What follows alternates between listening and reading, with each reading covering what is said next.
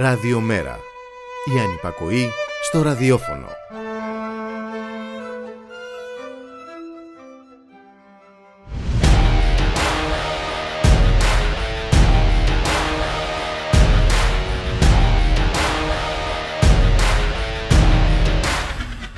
Χαίρετε κυρίες και κύριοι, ακούτε την εκπομπή Το Στίγμα της Μέρας με τον Γιώργη Χρήστο, στην παραγωγή της εκπομπής η Γιάννα Θανασίου, στη ρύθμιση του ήχου ο Γιώργος Νομικός.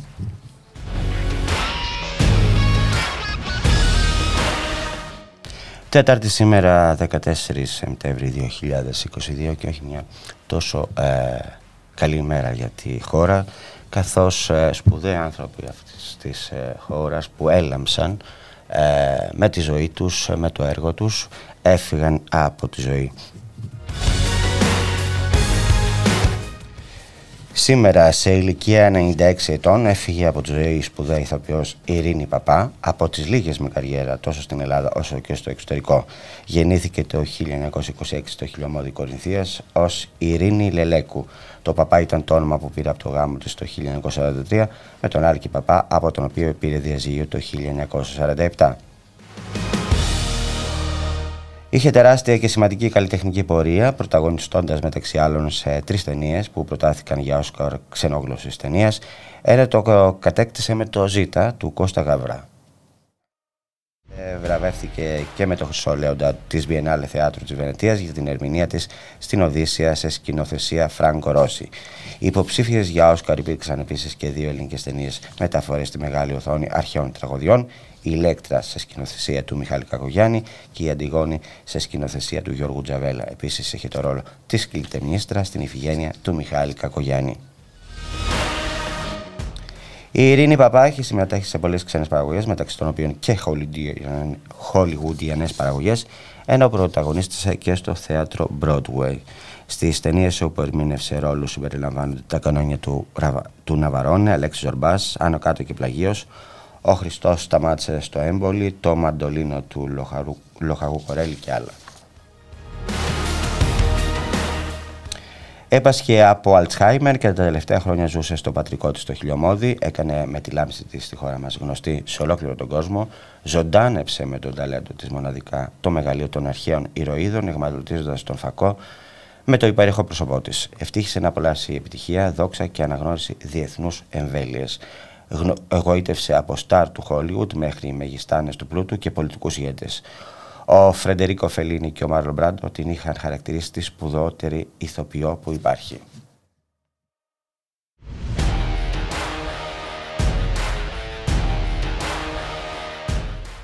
Έφυγε από τη ζωή σε ηλικία 82 ετών, σήμερα Τετάρτη κυρίες και κύριοι, ο αρχαιολόγος, καθηγητής και πρόεδρος του Μουσείου της Ακρόπολης, ο Δημήτρης ο Παντερμαρλής, η ψυχή του μουσείου.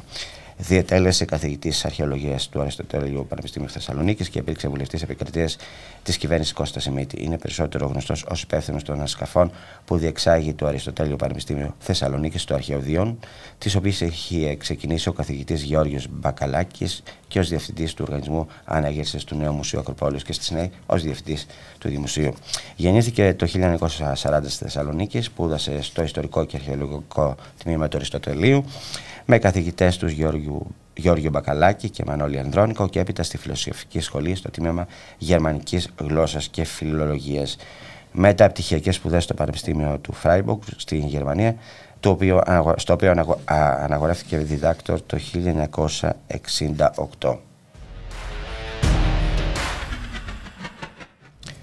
Χθες κυρίες και κύριοι ε, πέθανε σε ηλικία 87 ετών ο Κώστας Καζάκος ο, ο ηθοποιός, ο άνθρωπος του, αν θέλεις να λέγεσαι άνθρωπος, ο ηθοποιός, ο, ο άνθρωπος ε, του μεγάλου μας τσίρκου. Γεννήθηκε το 1935 στον πύργο Ηλίας, στα 18 του εγκαταστάθηκε στην Αθήνα για να σπουδάσει παιδαγωγός, ωστόσο η αριστερή κληρονομιά του πατέρα του έγινε λόγος αρνητικής αντιμετώπισης του από το Πανεπιστήμιο του ζητούσαν χαρτί κοινωνικών φρονημάτων και επειδή δεν το είχε, δεν του επέτρεψαν την εγγραφή του στη σχολή. Έτσι άλλαξε στα διαδρομία και φίτησε στη σχολή κινηματογράφου του Λικούργου Σταυράκου και στη Δραματική Σχολή Θεάτρου Τέχνης του Κάρου Κούν. Το 1973 τιμήθηκε με το πρώτο χρυσό βραβείο του Φεστιβάλ Κινηματογράφου Θεσσαλονίκης για την αρτιότερη παραγωγή της μεταφοράς της Λιστράτης. Υπήρξε αντιπρόεδρος του Ελληνικού Κέντρου του Διεθνούς Ινστιτούτου Θεάτρου, ήταν ιδρυτικό μέλος του Ελληνοαραβικού Συνδέσμου και μέλος της Επιτροπής Άδειας Άσκησης Επαγγέλματος του, του Ηθοποιού, συνειδητής ε, του Ελεύθερου Θεάτρου και ιδρυτής του Ιδρύματος Τζένι Καρέζη. Στις εκλογές του Σεπτεμβρίου 2007 και του Οκτωβρίου του 2009 εκλέχθηκε βουλευτής με το Κομμουνιστικό Κόμμα ως επικεφαλής του ψηφοδελτίου επικρατείας. Η είδηση του θανάτου του σπουδαίου ηθοποιού Κώστα Καζάκου, κυρίες και κύριοι, το απόγευμα της Τρίτης, κόρυψε θλίψη στο κοινό που τον αγάπησε τόσο για την πορεία του στον χώρο του πολιτισμού, όσο και για τον αγωνιστικό τρόπο ζωής του. Δεν είναι λίγο ο κόσμος που αποφάσισε να πει το τελευταίο αντίο στον ηθοποιό μέσω των κοινωνικών δικτύων, έτσι στα social media. Τον αποχαιρετούν με στιγμιότυπα από τις δουλειές τους, όπως την ευληματική παράσταση «Το μεγάλο μας τσίρκο» που έγραψε ιστορία.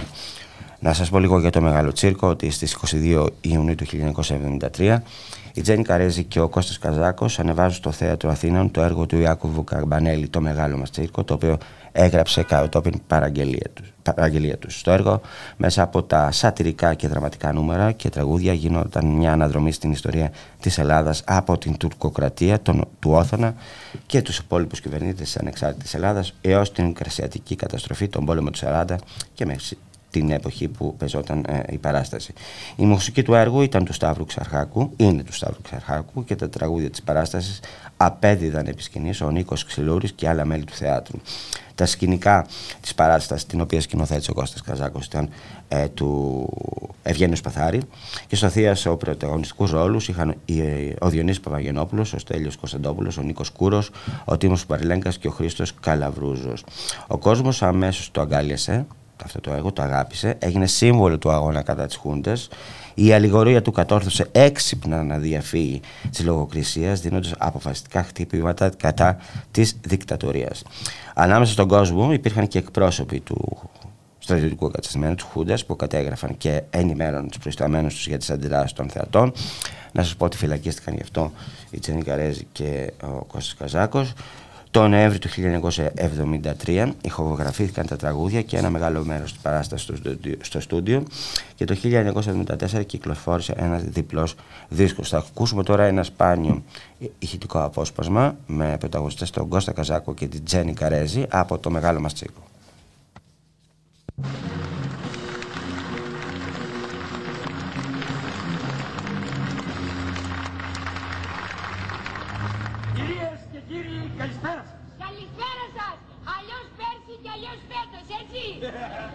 Όσα φέρνει η ώρα να τα φέρνει ο χρόνος που λένε.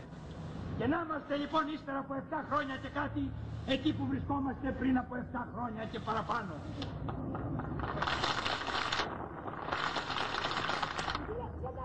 Τι δεν λέω καλά; Αφού περάσανε 7 χρόνια και κάτι. Εμείς πώς πήγαμε πίσω; Διότι θεωρητικώς πηγαίναμε μπρος, αλλά στην πραγματικότητα πηγαίναμε πίσω, πίσω, πίσω. Άστα τώρα αυτά και πεστάρα. Σε παρακαλώ, άκουσα αυτό το ύφος, έτσι. Οι διαταγές τέρμα. Τώρα εγώ θα λέω την αλήθεια. Ελεύθερα, χωρίς φόβο και με πάθος. Στάσου βρε πουλάκι μου πρώτα. Μη με ξαναπείς σε μένα πουλάκι μου, έτσι.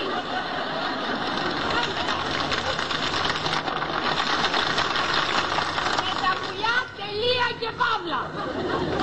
Με συγχωρείτε, το ξέχασα. Μη βιάζεσαι, όμως περίμενε να δέσουμε πρώτα. Και δεν φταίνουμε το γρηγορότερο, παιδάκι; Γιατί το σκηνή είναι φαγωμένο, έχει και κόμπους. Είναι πολύ μεταγυρισμένο, έτσι; Ε, βέβαια. Όλα τα σκηνιά μέχρι και οι υπερορίες που κάναν όλα αυτά τα χρόνια. Ωραία, εμείς τώρα να δέσουμε με ένα ολοκαίρινο σκηνή. Ναι, αυτό κάνουμε, αλλά θέλει δουλειά. Υπομονή. Υπομονή. Πάει. Τέτοια υπομονή να τη χαίρεσαι. Εντάξει, λέμε έξι. Άιτε πάμε παρακάτω. Λοιπόν, κυρίες και κύριοι, το έργο μας είναι και πάλι ένα πανόραμα όπου θα χαρούμε, θα τραγουδήσουμε, θα σκεφτούμε, γιατί όλα αυτά είναι οι ακτίνες της ρότας που δεν σταματάει ποτέ για πάντα. Ποτέ τον ποτέ. Και για να μπούμε μέσα στην ατμόσφαιρα του έργου μας, είναι ανάγκη κυρίες και κύριοι να κάνουμε μια μικρή ανακεφαλαίωση ορισμένων περιστατικών και γεγονότων. Στο δευτέρι σου. 21η Απριλίου 1967.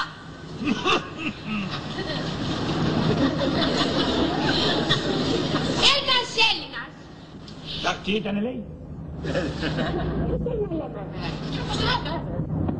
Λοιπόν αυτό το μπαν που καταφθάνει με τάγκ πληροφορεί ευνηδίως 8,5 εκατομμύρια Έλληνες ότι είμαστε όλοι άρρωστοι. Για το γύψο. Πολιτικός ανώριμοι. Πνευματικός καθυστερημένοι. Εθνικός επικίνδυνοι και κοινωνικός υπανάπτυκος. Έτσι δημιουργείται μια βασιλευωμένη δημοκρατική δικτατορία ή αλλιώς μια δικτατορία με συνταγματική μοναρχία άνευ συντάγματος βέβαια.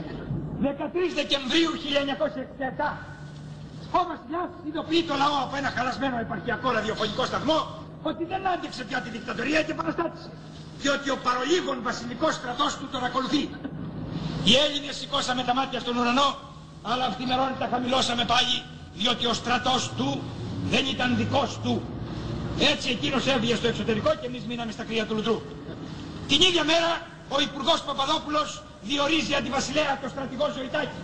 Ο στρατηγός διορίζει πρωθυπουργό τον Υπουργό που τον διόρισε αντιβασιλέα και τους δύο αυτούς τους όρκησε ο Ιερώνυμος τον οποίο προηγουμένως αυτοί οι δύο είχαν διορίσει αρχιεπίσκοπο. Διεξάγεται δημοψήφισμα. Αμέ. Για να εγκρίνουμε το νέο μας σύνταγμα. Ως τότε όλα τα προηγούμενα συντάγματά μας από το 1843 και εδώ τέλειωναν με το μοναδικό στον κόσμο άρθρο 114 που όριζε ότι όριζε ότι η τήρηση του παρόντος συντάγματος αφιερούται στον πατριωτισμό των Ελλήνων. Με το Σύνταγμα όμως το 68 αυτό το άρθρο περί πατρισμού, πατριωτισμού πάει στην πάντα εντελώς. Διότι τους ευόλευε να είμαστε πολύ λιγότερο πατριώτες. Εν τούτης όμως το δημοψήφισμα αποφέρει στη δικτατορία 92% υπέρ. Και ο Παπαδόπουλος περικαλής φωνάζει ότι όλοι οι Έλληνες είναι μαζί του. Το ότι είμαστε άρρωστοι, υπανάπτυκτοι και καθυστερημένοι δεν φαίνεται να τον ενοχλεί πλέον καθόλου. Νοέμβριος του 1968 ο Γιώργος Παπαδρέου πεθαίνει. Η κηδεία του γίνεται τελευταία του πολιτική πράξη. Εκατοντάδες χιλιάδες Αθηναίοι, ένα πλατή ποτάμι λαού από όλες τις παρατάξεις, αποχαιρετάνε τον νεκρό, διαδηλώνοντας έτσι την πίστη τους στην ελευθερία και στη δημοκρατία. Η κυβέρνηση του Παπαδόπουλου μας λέει ότι μερικές χιλιάδες αδιόρθωτοι βρήκανε την ευκαιρία να πούνε μερικά αντιεθνικά συνθήματα και ότι υποδείξει αγανακτισμένων φιλισίχων πολιτών γίνονται αθρώες συλλήψεις ταραχοποιών στοιχείων. Μάιος 1969. Ο κύριος Παπαδόπουλος βγάζει λόγο εις το σώμα των Ελλήνων καθηγητών του Πανεπιστημίου. Και αφού τους μαλλιώσει, γιατί είναι και αυτοί ανώριμοι, τους λέει τον τρόπο με τον οποίο πρέπει να διορθωθούν. Δυστυχώς το σώμα των καθηγητών δεν αποχωρεί εν σώματι, αλλά τον χειροκροτάνε ευγενικά. Ύστερα από αυτό απομένει στους φοιτητές να σώσουν την τιμή των πανεπιστημίων της χώρας μας.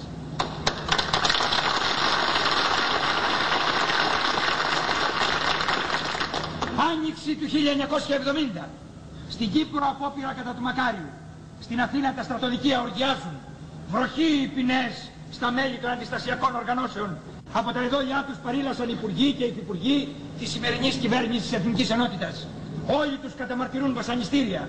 Η παγκόσμια κοινή γνώμη βοά. Αλλά μια παροιμία μας λέει ότι η κουφή είναι υπερήφανη στα πια. Ο Πιπινέλης, καλή του ώρα, όχι και καλή του ώρα τώρα.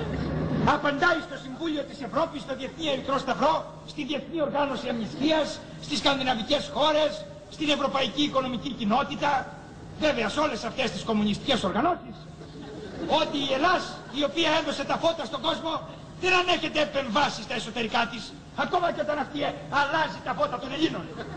1970. Η κυβέρνηση δηλώνει ότι η επιστροφή στο παρελθόν αποκλείεται για να αποδειχθεί το ρηφέν και να εξηγιανθεί ο τόπος ο αντιπρόεδρος κύριος Πατακός συλλαμβάνει ιατρόν ο οποίος εκτόλμησε να ρίξει τη γόπα του χάμου στην οδό Ακαδημίας. Άνοιξη του 1973. Οι φοιτητικές διαδηλώσεις φουντώνουν σε όλες τις πανεπιστημιακές σχολές της χώρας και στα Πολυτεχνία Αθηνών και Θεσσαλονίκης. Στη νομική σχολή του Πανεπιστημίου Αθηνών οι φοιτητές κλείνονται μέσα στο κτίριο και αρνούνται να βγουν. Για πρώτη φορά ο λαός, αν και δειλά, παίρνει μέρος σε μια ανοιχτή αντιστασιακή ενέργεια. Για άλλη μια φορά οι φοιτητές ξυπνάνε στον Έλληνα τη λιγοθυμισμένη αξιοπρέπεια του πολίτη.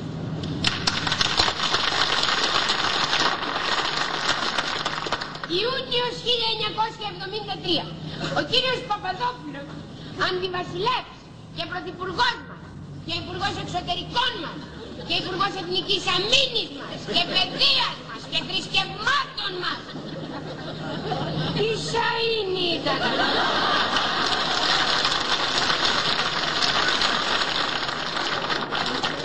Άνευ δημοψηφίσματος καταργεί τη συνταγματική μοναρχία και εγκαθιδρύει την προεδρική δημοκρατία. Προσωρινός πρόεδρος διεπτά έτη ο κύριος Παπαδόπουλος. Επιστροφή κυρίες και κύριοι στην εκπομπή Το Στίγμα της Μέρας ε, με τον Γιώργο Χρήστου, παραγωγή της Γιάννας Αθανασίου, στον ήχο Γιώργος Νομικός.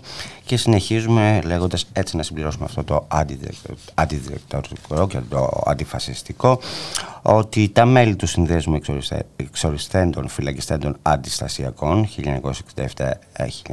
1967-1974 Αλέξανδρος Γρίμπας, Σπύρος Σακέτας και Αλέξανδρος ε, Μηταφίδης στρέφονται κατά της απόφασης του Διοικητικού Εφετείου Θεσσαλονίκης για ακύρωση μετανομασίας της οδού ε, σε Αλμπέρτου Ναρ, της οδού Χρυσοχώου, έτσι Αθανασίου Χρυσοχώου σε Αλμπέρτου Ναρ. Κατάθεσαν λοιπόν προσφυγή στο ΣΤΕ ενώ προσφυγές ε, ε, έχουν καταθέσει και δημοτικές παρατάξεις του Δήμου Θεσσαλονίκης στην αποκεντρωμένη διοίκηση κατά της απόφασης αυτής.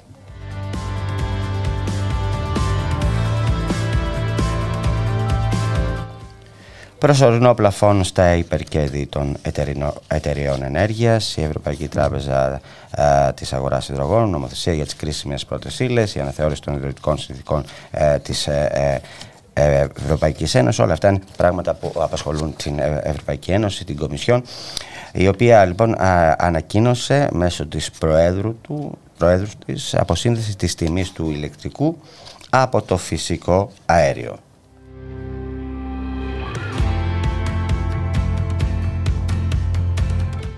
Την ίδια ώρα στην Ιταλία, η εισαγγελέα της Ρώμης άρχισε έρευνα με αντικείμενο τα υπερκέρδη των εταιριών του τομέα της ενέργειας.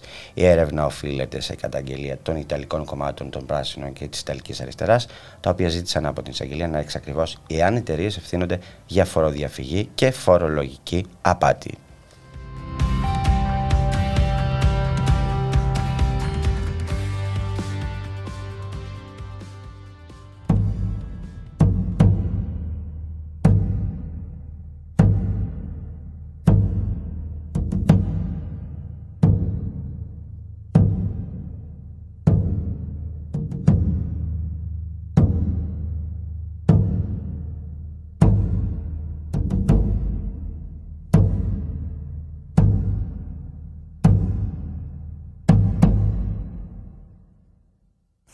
Θέλεις να λέγεσαι άνθρωπος δεν θα πάψεις ούτε στιγμή να αγωνίζεσαι για την ειρήνη και για το δίκιο. Θα βγεις στους δρόμους, θα φωνάξεις, τα χείλη σου θα ματώσουν από τις φωνές, το πρόσωπό σου θα ματώσει από τις σφαίρες, μα ούτε βήμα πίσω. Κάθε κραυγή σου μια πετριά στα τζάμια των πολεμοκάπηλων. Κάθε χειρονομία σου σαν να γκρεμίζει στην αδικία. Και πρόσεξε, μην ξεχαστείς ούτε στιγμή. Έτσι λίγο να θυμηθείς τα παιδικά σου χρόνια. Αφήνεις χιλιάδες παιδιά να κομματιάζονται την ώρα που παίζουν ανύποπτα στις πολιτείες. Μια στιγμή αν κοιτάξεις το ηλιοβασίλεμα αύριο οι άνθρωποι θα χάνονται στη νύχτα του πολέμου. Έτσι και σταματήσεις μια στιγμή να ονειρευτείς εκατομμύρια ανθρώπινα όνειρα θα γίνουν στάχτη κάτω από τις οβίδες. Δεν έχεις καιρό. Δεν έχεις καιρό για τον εαυτό σου. Αν θέλεις να λέγεσαι άνθρωπος. Αν θέλεις να λέγεσαι άνθρωπος, μπορεί να χρειαστεί να αφήσεις τη μάνα σου, την αγαπημένη ή το παιδί σου. Δεν θα διστάσεις. Θα παρνηθείς τη λάμπα σου και το ψωμί σου. Θα παρνηθείς τη βραδινή ξεκούραση στο σπιτικό κατόφλι για τον τραχή δρόμο που πάει στο αύριο. Μπροστά σε τίποτα δεν θα δηλιάσεις κι ούτε θα φοβηθείς. Το ξέρω. Είναι όμορφο να ακούς μια φυσαρμόνικα το βράδυ, να κοιτάς ένα άστρο, να ονειρεύεσαι. Είναι όμορφο σκυμμένος πάνω από το κόκκινο στόμα της αγάπης σου, να την ακούς να σου λέει τα όνειρά της για το μέλλον. Μα εσύ πρέπει να τα αποχαιρετήσεις όλα αυτά και να ξεκινήσεις γιατί εσύ είσαι υπεύθυνος για όλες τις φυσαρμόνικες του κόσμου, για όλα τα άστρα, για όλες τις λάμπες και για όλα τα όνειρα, αν θέλεις να λέγεσαι άνθρωπος. Αν θέλεις να λέγεσαι άνθρωπος, μπορεί να χρειαστεί να σε κλείσουν φυλακή για είκοσι ή και περισσότερα χρόνια. Μα εσύ και μες στη φυλακή θα θυμάσαι πάντοτε την άνοιξη, τη μάνα σου και τον κόσμο. Εσύ και μες στο τετραγωνικό μέτρο του κελιού σου θα συνεχίζεις το δρόμο σου πάνω στη γη. Και όταν μες στην απέραντη σιωπή τη νύχτα θα χτυπάς τον τοίχο του κελιού σου με το δάχτυλο, απ' τ' άλλο μέρος του τοίχου θα σου απαντάει η Ισπανία. Εσύ κι ας βλέπεις να περνάν τα χρόνια σου και να σπρίζουν τα μαλλιά σου, δεν θα γερνάς. Εσύ και μες στη φυλακή κάθε πρωί θα ξημερώνεσαι πιο νέος, αφού όλο και νέοι αγώνες θα αρχίζουν στον κόσμο, αν θέλεις να λέγεσαι άνθρωπος. Αν θέλεις να λέγεσαι άνθρωπος, θα πρέπει να μπορείς να πεθάνεις ένα οποιοδήποτε πρωινό. Από βραδύ στην απομόνωση θα γράψεις ένα μεγάλο τρυφερό γράμμα στη μάνα σου. Θα γράψεις τον τοίχο την ημερομηνία, τα αρχικά του ονόματός σου και μια λέξη. Ειρήνη. Σαν άγραφες όλη την ιστορία της ζωής σου να μπορείς να πεθάνεις ένα οποιοδήποτε πρωινό, να μπορείς να σταθείς μπροστά στα έξι του φέκια, σαν να στεκόσουν μπροστά σ' ολάκερο το μέλλον. Να μπορείς απάνω από την ομοβροντία που σε σκοτώνει, εσύ να ακούς τα εκατομμύρια των απλών ανθρώπων που τραγουδώντας πολεμάνε για την ειρήνη.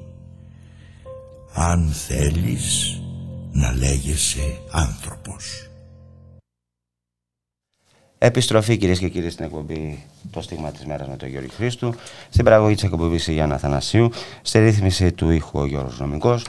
Και θα πάμε πάλι για μια ακόμη φορά σήμερα, όχι σήμερα, για μια ακόμη φορά μέσα στην εβδομάδα στη Θεσσαλονίκη, όπου βρίσκεται ο Μιχάλης ο Κρυθαρίδης ε, με αντιπροσωπεία του Μέρα 25 στο πλαίσιο της Διεθνούς Εκθέσεως ε, το ΜΕΡΑ25 κυρίες και κύριοι αυτές τις μέρες σήμερα έχει συναντήσεις. Ε, συναντήθηκε με, με, το Σωματείο Εργαζομένων στη Μαλαματίνα. Ε, υπήρξε μια συνάντηση με το Σωματείο Εργαζομένων στην ΕΙΑΘ. Θα υπάρξει στις δύο με, τους, ε, με πανεπιστημιακούς του Αριστοτελείου Πανεπιστημίου Θεσσαλονίκης και στις 8 το βράδυ θα υπάρξει η ομιλία του Γιάννη του Βαρυφάκη στο Θέατρο των Εποχών ε, και θα ακολουθήσει η συναυλία αύριο, να υπενθυμίσω, μια μισή ώρα. Ε, θα γίνει η συνέντευξη που στο πλαίσιο της ε, ΔΕΘ έτσι, στο συνεδριακό κέντρο Νικόλαος Γερμανός στην αίθουσα Α. Συνέντευξη που λοιπόν του Γιάννη του Βαρουφάκη μια μισή ώρα η οποία θα μεταδοθεί και από το ραδιόφωνο μας. Λοιπόν πάμε στη Θεσσαλονίκη στο Μιχάλη, στο Μιχάλη τον Κρυθαρίδη τον εκπρόσωπο τύπου του ΜΕΡΑ25 για να μας πει τι έχει γίνει σήμερα από αυτές τις συναντήσεις. Γεια σου Μιχάλη. Γεια σου Γιώργη, ε, καλό μεσημέρι και στις ακροάτρες και τους ακροατές μας. Ε, έχουν ήδη υπάρξει, όπως είπες και εσύ ακριβώς, ε, υπήρξε το πρωί η, η συνάντηση με τους εργαζόμενους της Μαλαματίνα, με το Σωματείο των Εργαζομένων έξω ε, από το εργαστάσιο, με τους απεργούς δηλαδή που συνεχίζουν ε, τον, ε, τον αγώνα τους. Υπήρξε μάλιστα ε, έτσι, και μια προσπάθεια που έφυγε και με επιτυχία ε, από τον πρόεδρο του Σωματείου των Εργαζομένων και τον γραμματέα του ΜΕΡΑ25, οι οποίοι σπάσαν το κλειδό των ΜΑΤ και περάσανε μέσα ε, στο χώρο του εργοστασίου και στα γραφεία, όπου είχαν έτσι και μια ε, έντονη εν πάση ε, συζήτηση με, το, με τον πρόεδρο και τον διευθύνοντα σύμβουλο και ε, εντάξει, προφανώς δεν, δεν υπάρχει καμία αποδοχή από την πλευρά της δίκης της εταιρείας όλων όσων διεκδικούν οι εργαζόμενοι, δηλαδή τις ε, άρσης των απολύσεων και της ε, επαναφοράς έτσι, των, ε, των, συναδέλφων τους ουσιαστικά ε, στην εργασία και επιμένουν ε, σε αυτά τα οποία κάνουν με τις πλάτες και την ανοχή της κυβέρνησης και των ΜΑΤ. Κατά τα άλλα, να σου πω ότι οι εργαζόμενοι, όπως ε, τους είδαμε και μας ποντεύτηκαν πάρα πολύ ε, θερμά. Ε, βλέπω ότι ο, μεταξύ άλλων ο γραμματέας δήλωσε ότι η εταιρεία, η εργοδοσία, αντιμετωπίσει τους απεργούς ως παρήσακτους, έτσι. Παρήσακτους, ναι, ναι. Ε, αυτό είναι και ουσιαστικά αυτό το οποίο τόνισαν και οι εργαζόμενοι και στο οποίο συμφωνήσαμε και εμείς, αν θέλετε, ότι πραγματικά συνιστούν ένα ε, πειραματικό κέντρο, θα λέγαμε, Γιώργη, για την εφαρμογή, ε, την πιστή κιόλας εφαρμογή, ίσως και για πρώτη φορά, ε, του νόμου του, του κυρίου Χατζηδάκη. Έτσι, που βέβαια έρχεται να, να πλαισιώσει μια σειρά από άλλους ε, αντίστοιχους αντεργατικούς μνημονιακούς νόμους που έχουν συνθέσει όλο αυτό ε, το, το, το μείγμα. Που όμως, ε, μισό λεπτό να, να το κάνουμε έτσι πιο ολοκληρωμένο. Ε, ε, ε, εφαρμογή, είναι μια πλήρη εφαρμογή, όπως είπες, του αντεργατικού νόμου Χατζηδάκη, που στο εργοστάσιο της Μαλαματίνας η εργοδοσία του οποίου είναι γαμπρός του Σκρέγκα. Έτσι, να ξέρουμε. Ναι, ναι, ναι. Έχει αυτό μια σημασία. Αν θέλεις, ακόμα και για τις πλάτες που βάζουν τα μάτια σε μια ιδιωτική. Ο εργοδότης είναι γαμπρό του Σκρέκα, του Υπουργού Περιβάλλοντος. Ακριβώς, ακριβώς. Και μάλιστα επίσης, και αυτό έχει μια σημασία, ότι μια επιχείρηση που έλαβε για να εξηγιανθεί, υποτίθεται, ε, διάφορες ευεργεσίες και απαλλάχθηκε από διάφορα βάρη και φαίνεται πως τίποτα από όλα αυτά δεν την εμπόδισε να συνεχίσει να συμπεριφέρεται με αυτόν τον τρόπο στους εργαζόμενους και ε, να, τους, ε, να παραβιάζει αυτές, ακόμα και αυτές ε, τους όρους της εξυγεία. Ωραία, πάμε και αυτό τώρα. Συνέχεια να σου πω ακριβώς ότι βρεθήκαμε και στην, ε, ε, στα γραφεία θες, των, του Σωματείου των Εργαζομένων της της ΕΙΑΦ. Συνομιλήσαμε και εκεί μαζί τους. Οι άνθρωποι εκεί μιλούν για την εκτροπή αυτή που συμβαίνει μετά την απόφαση της κυβέρνησης να ανατρέψει την απόφαση ουσιαστικά του Συμβουλίου της Επικρατείας. Πρόκειται πραγματικά για μια αντιδημοκρατική εκτροπή. Ε, το, η, η νομοθέτηση από την πλευρά της κυβέρνησης ενός τέτοιου, μια τέτοια διάταξη που καταργεί στην πράξη ουσιαστικά το Συμβούλιο της Επικρατείας. Παρ' όλα αυτά, φυσικά έτσι δεν μας Είναι ότι σέβεται. Πόσες φορές έχει πει ότι σέβεται τις αποφάσεις τη δικαιοσύνης αυτή η κυβέρνηση; Ναι, ναι, ναι. Ακριβώς με, αυτό με αυτόν τον τρόπο τη σέβεται. Υπάρξουν τα κελεύσματα της ε, Τρόικας, της Ολιγαρχίας, του Υπερταμείου και οτιδήποτε άλλου. Οι εργαζόμενοι φυσικά συνεχίζουν τον αγώνα τους. Εδώ έχουν δώσει, αν θυμόμαστε όλοι και ε, παλαιότερα, έτσι, έναν πολύ σημαντικό αγώνα για το νερό. Για το νερό είναι δημόσιο αγαθό και πρέπει να παραμείνει ως τέτοιο. Στο πλευρό τους, λοιπόν, ε, δήλωσε την επιστήριξή του ο γραμματέας του ΜΕΡΑ25, ο οποίος και αυτός ε, αναφέρθηκε σε αυτή την, ε, την εκτροπή και βέβαια σε όλη αυτή την ευρύτερη, αν θέλεις, κιόλας λαϊλασία. Είναι πολύ καλό, αν θες, παράδειγμα το τι συμβαίνει στην αγορά ενέργειας και σε όλα αυτά τα οποία έχουμε δει με την ιδιωτικοποίηση του ρεύματος, για να μην ε, να, να, να αντιπαλέψουμε να έρθουν έτσι σε οποιοδήποτε άλλο τέτοιο βασικό κοινωνικό αγαθό όπως το νερό, βέβαια, που είναι ακόμα ε, σημαντικότερο κιόλας, αν θέλεις, Γιώργη. Κοίταξε, οι εργαζόμενοι λένε ότι. Α, και έτσι είναι τα πράγματα. Αν, αν κοιτάξεις και τα.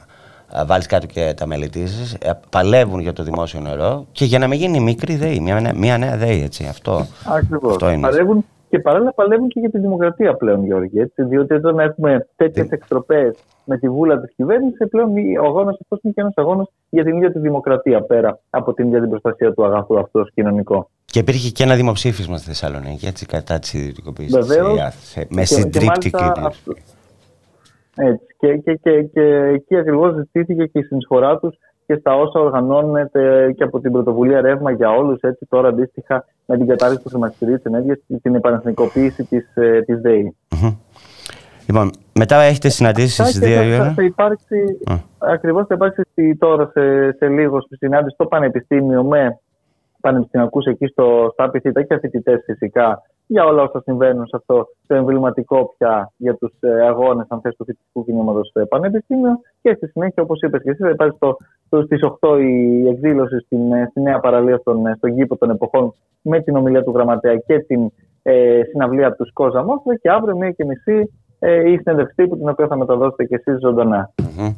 Να πούμε ότι μιας και αναφέρθηκε στους ε, συναντήσεις με τους πανεπιστημιακούς ότι υπάρχει εδώ 7 η ώρα το απόγευμα συλλαλητήριο, έτσι στο κέντρο της Αθήνας, στα Ευρωπήλαια, κατά, πανεκπαιδευτικό κατά της πανεπιστημιακής αστυνομίας και υπέρ του δημόσιου πανεπιστημίου και γενικά του δημόσιου σχολείου. Ε, ναι. Τι, θες να πεις κάτι άλλο; Ναι, ναι, ακριβώς γιατί και οι αγώνες αυτοί έτσι συνεχίζονται και στο ΕΚΠΑ και στο ΑΠΙΣΙΤΑ που ήταν τότε το, το πρώτο πείραμα με, τη, με τις Βαριοπούλες και με όλη αυτή την ιστορία που προσπάθησε να στήσει η κυβέρνηση. Ε, και όσο συνεχίζονται αυτοί οι προσπάθειες τη κυβέρνηση. Και με τον τραυματισμό φοιτητή, να μην το ξεχνάμε. Έτσι, το σοβαρό τραυματισμό. Βεβαίω. Σε ευθεία βολή τότε, βέβαια. Καθημερινά και, και ε, με τις, ε, ε, με τις ε, παρακολουθήσεις της ασφάλειας, μην ξεχνάω ότι είχε υπήρξε καταγγελία ότι ε, ασφαλίτες βρισκόταν σε συνεδριάσεις συνδικαλιστικών οργάνων και παρακολουθούν κινητοποιήσεις κτλ. Ναι. Ε, γιατί το παρακράτος του κ. Μητσοτάκη έχει πολλά πλοκάμια, προφανώς. Το παρακράτος που δεν ξέρει ότι υπάρχει. Αυτό λες το Ναι. αυτό. Λοιπόν, να σε ευχαριστήσω πολύ.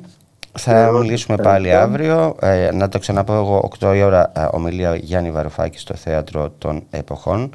Έτσι, στη Νέα Παραλία δεν είναι αυτό, αν θυμάμαι καλά. Στη Νέα Παραλία, ναι, ναι, ναι.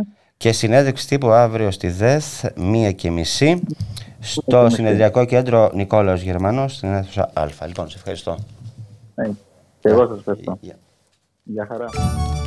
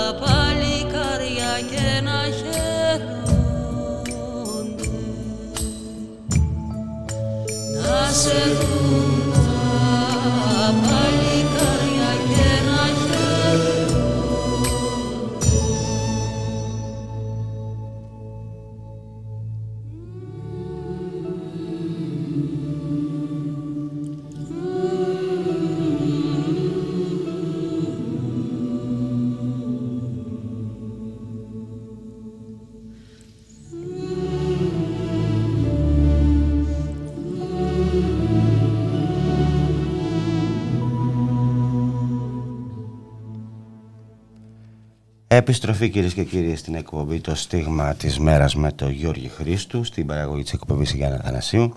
Στη ρύθμιση του ήχου ο Γιώργος Νομικός και περνάμε στο πρώτο θέμα ουσιαστικά της εκπομπής.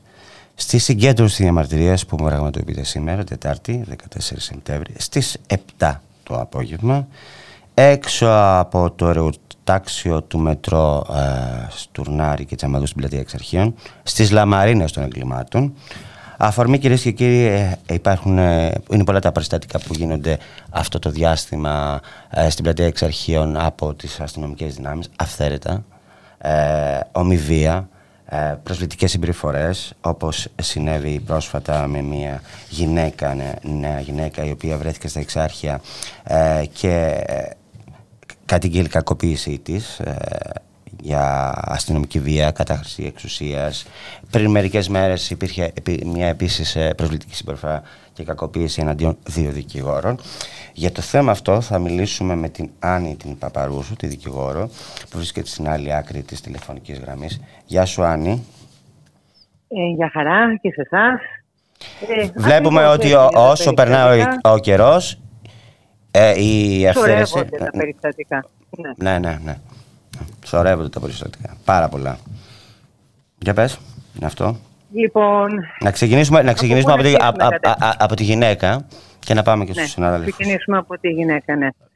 Ε, η γυναίκα αυτή βρισκόταν ξημερώματα στην οδό Τσαμαδού.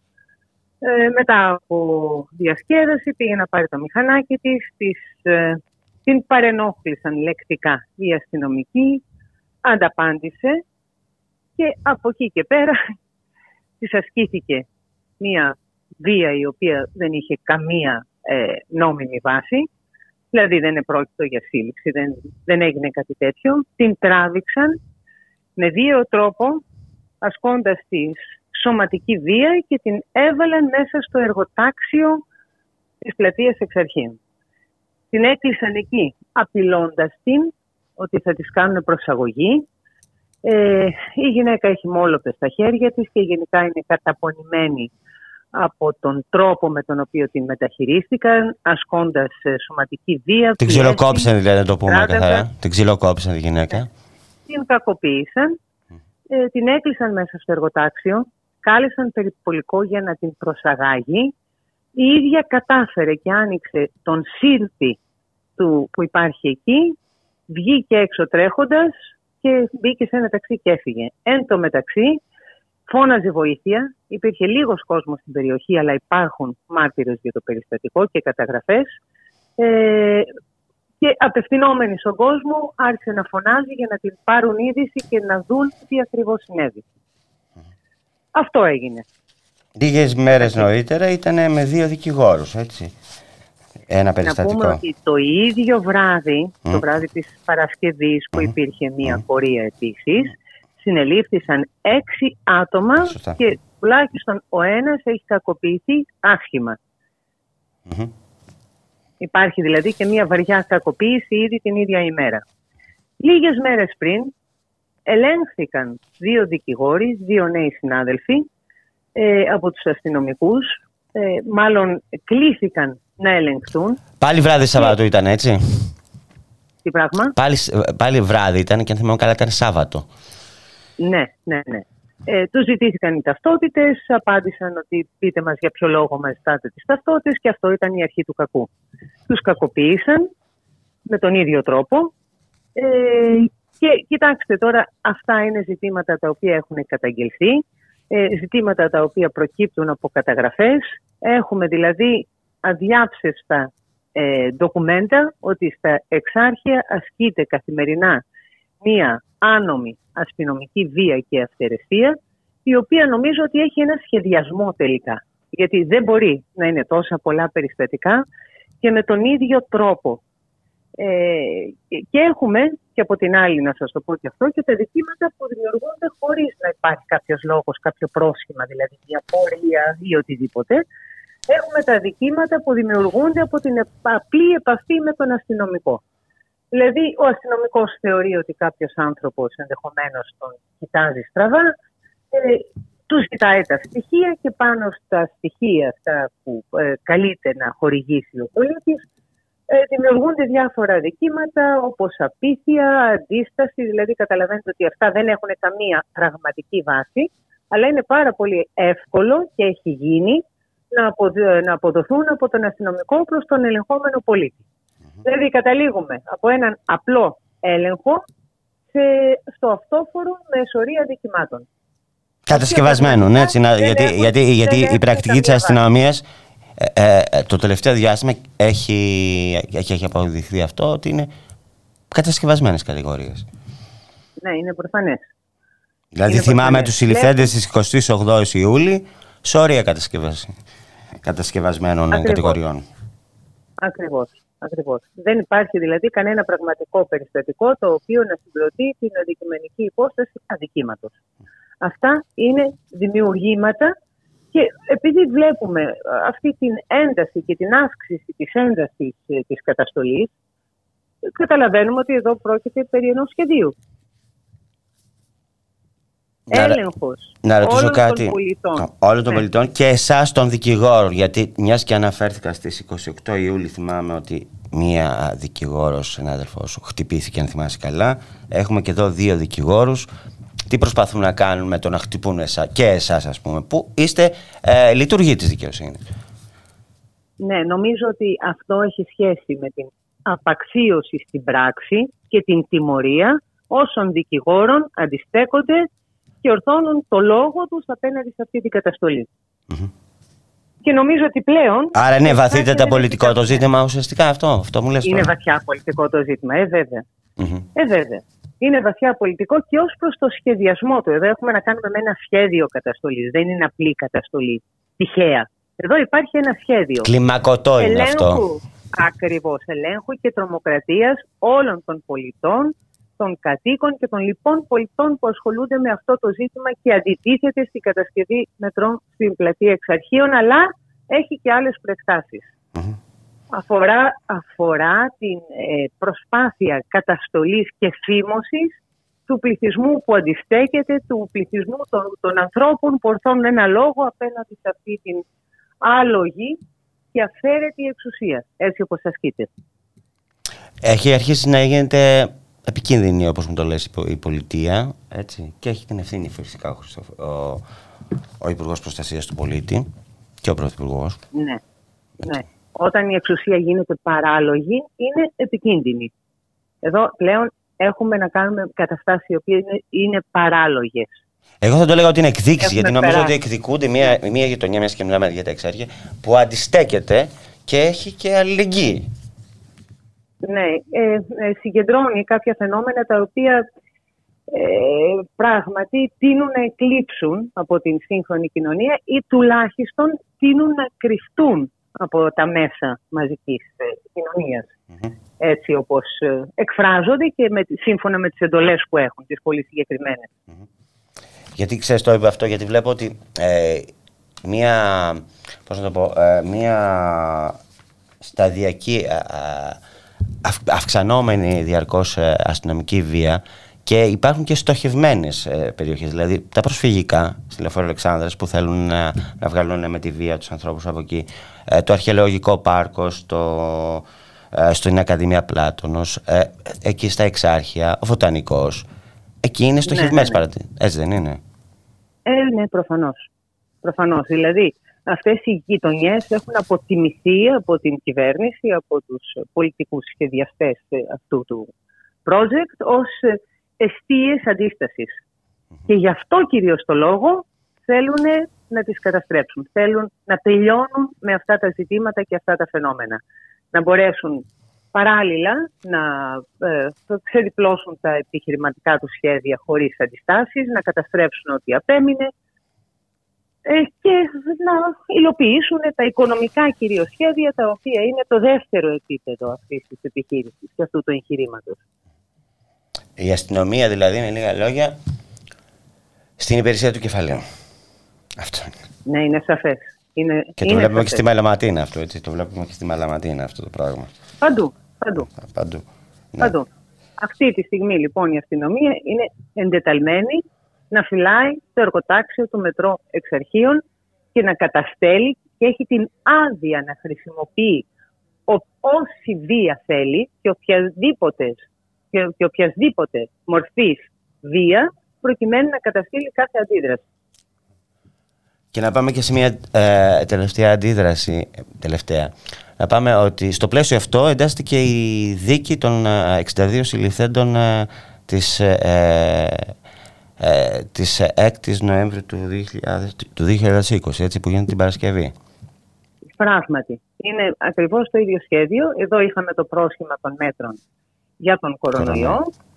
Ε, αλλά αυτό βλέπουμε ότι ε, λειτουργήσε ως πρόσχημα, ε, βαρύνονται με αδικήματα, ακριβώς διότι άσκησαν ένα συνταγματικό δικαίωμα και έχω την εντύπωση ότι αυτό το πλαίσιο της καταστολής και της αστυροποίησης που εγκαθιδρύθηκε με τον COVID υπάρχει κάθε πρόθεση από την κυβέρνηση να το διατηρήσει αενάως.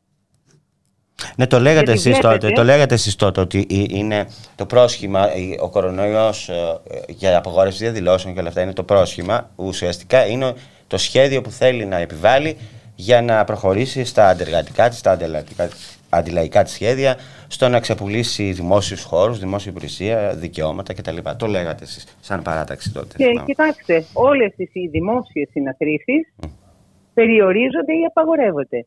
Ή απαγορεύονται. Έχουμε φτάσει σε αυτό το επίπεδο. Ναι. Με τη σύμφωνη γνώμη του Παγκογιάννη κιόλας. Βεβαίως. Και χωρίς να πληρούνται οι ουσιαστικές προποθέσει που τάσει ο νόμος, ακόμα και ο δικός τους νόμος, για την απαγόρευση των περιορισμών των συναθρήσεων. Με γενικόλογα προσχήματα που συνιστούν μη νόμιμη αιτιολογία. Ε, τώρα ξέρετε, μου έρχεται στο μυαλό μια, μια διαδήλωση που αγόρευσαν στα εξάρχεια που ε, που ήταν το, το βράδυ και είχε ως δικαιολογία τη λειτουργία των δημόσιων υπηρεσιών. Μα ακριβώς. Μα ακριβώς. όλα αυτά λοιπόν, τα οποία είναι πρόχειρα και ακριβώς επειδή δεν είναι νόμιμα, δεν μπορούν να βρουν ούτε μία νομιμοφανή αιτιολογία, είναι παράγοντες απαγορεύσεις οι οποίες ε, πλέον ε, εκδίδονται σωριδών. Για τη σημερινή ξέρουμε τίποτα, δεν έχω δει αν έχει απαγορευτεί η σημερινή συγκέντρωση. Ναι, πράγματι, ούτε και εγώ το κοίταξα. Για να δούμε. Λοιπόν, σε ευχαριστώ. Για να δούμε θα πω. Εντάξει. Αλλά εσείς θα είστε στους δρόμους πάντως, έτσι. Θα είμαστε στους δρόμους, όποια απαγόρευση και αν υπάρχει. Εννοείται αυτό. Ναι. Σε ευχαριστώ πολύ, Άννη. Χαιρετώ. Να είσαι καλά. Γεια χαρά. Καλή συνέχεια.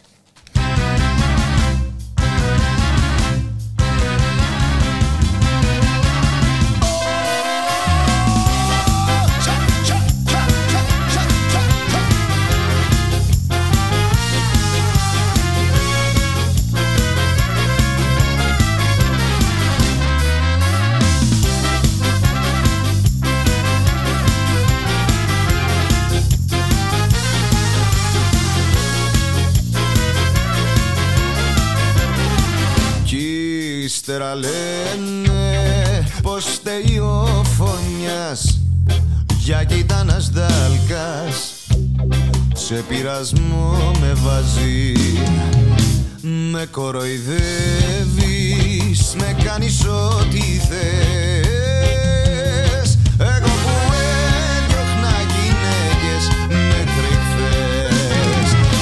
λέγε λέγε, λέγε λέγε Ο χριστιανός μπερδευτήκα. Απ' τα πολλά σου λέγε, λέγε Χωρίς να θέλω μπλεχτήκα. Και λέγε, λέγε, λέγε, λέγε Ο χριστιανός μπερδευτήκα. Απ' τα πολλά σου λέγε, λέγε Χωρίς να θέλω μπλεχτήκα. Κι ύστερα λένε πως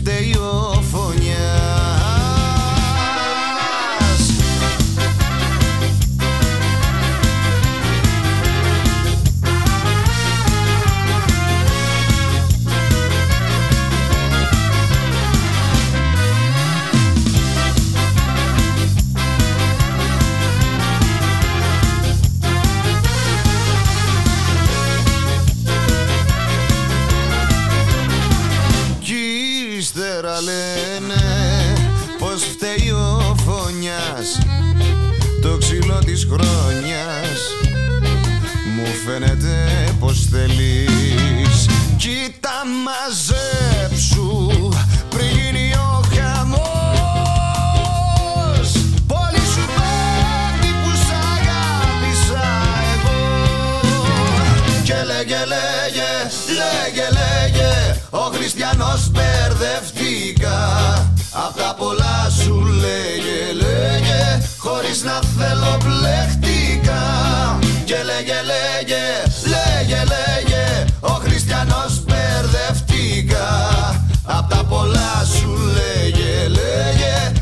να θέλω μπλεχτήκα Κι ύστερα λένε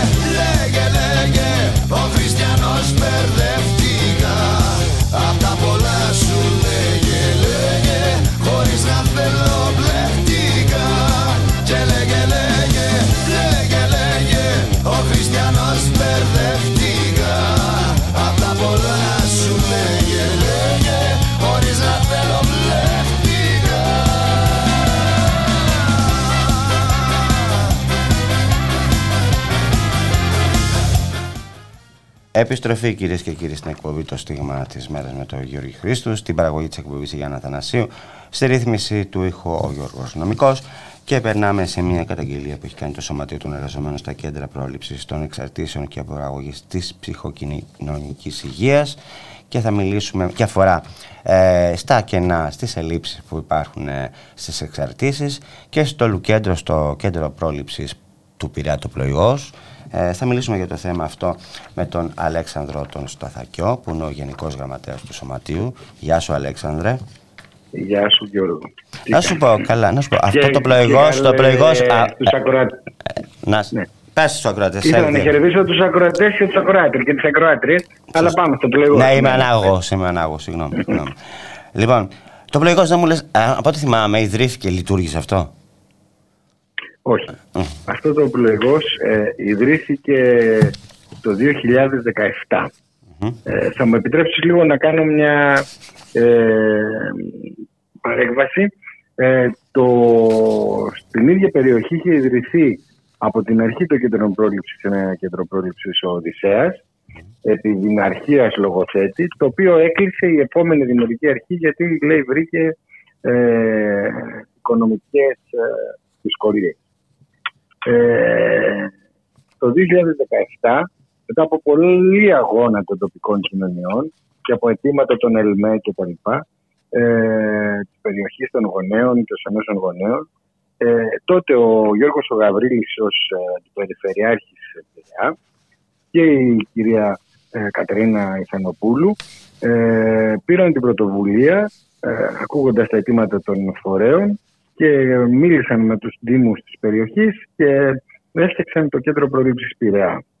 Εξασφάλισαν τη συνένεση του ΟΚΑΝΑ, ιδρύθηκε το κέντρο, απέκτησε καταστατικό και απέκτησε και σύμβαση με τον ΟΚΑΝΑ, αλλά ε, έπρεπε να διορθούν 12 άτομα για να ξεκινήσει τις δράσεις του. Εκείνο τον καιρό υποτίθεται ότι υπήρχαν τα μνημόνια, όπως υπάρχουν και σήμερα. Λέω υποτίθεται γιατί υποτίθεται ότι βγήκαμε.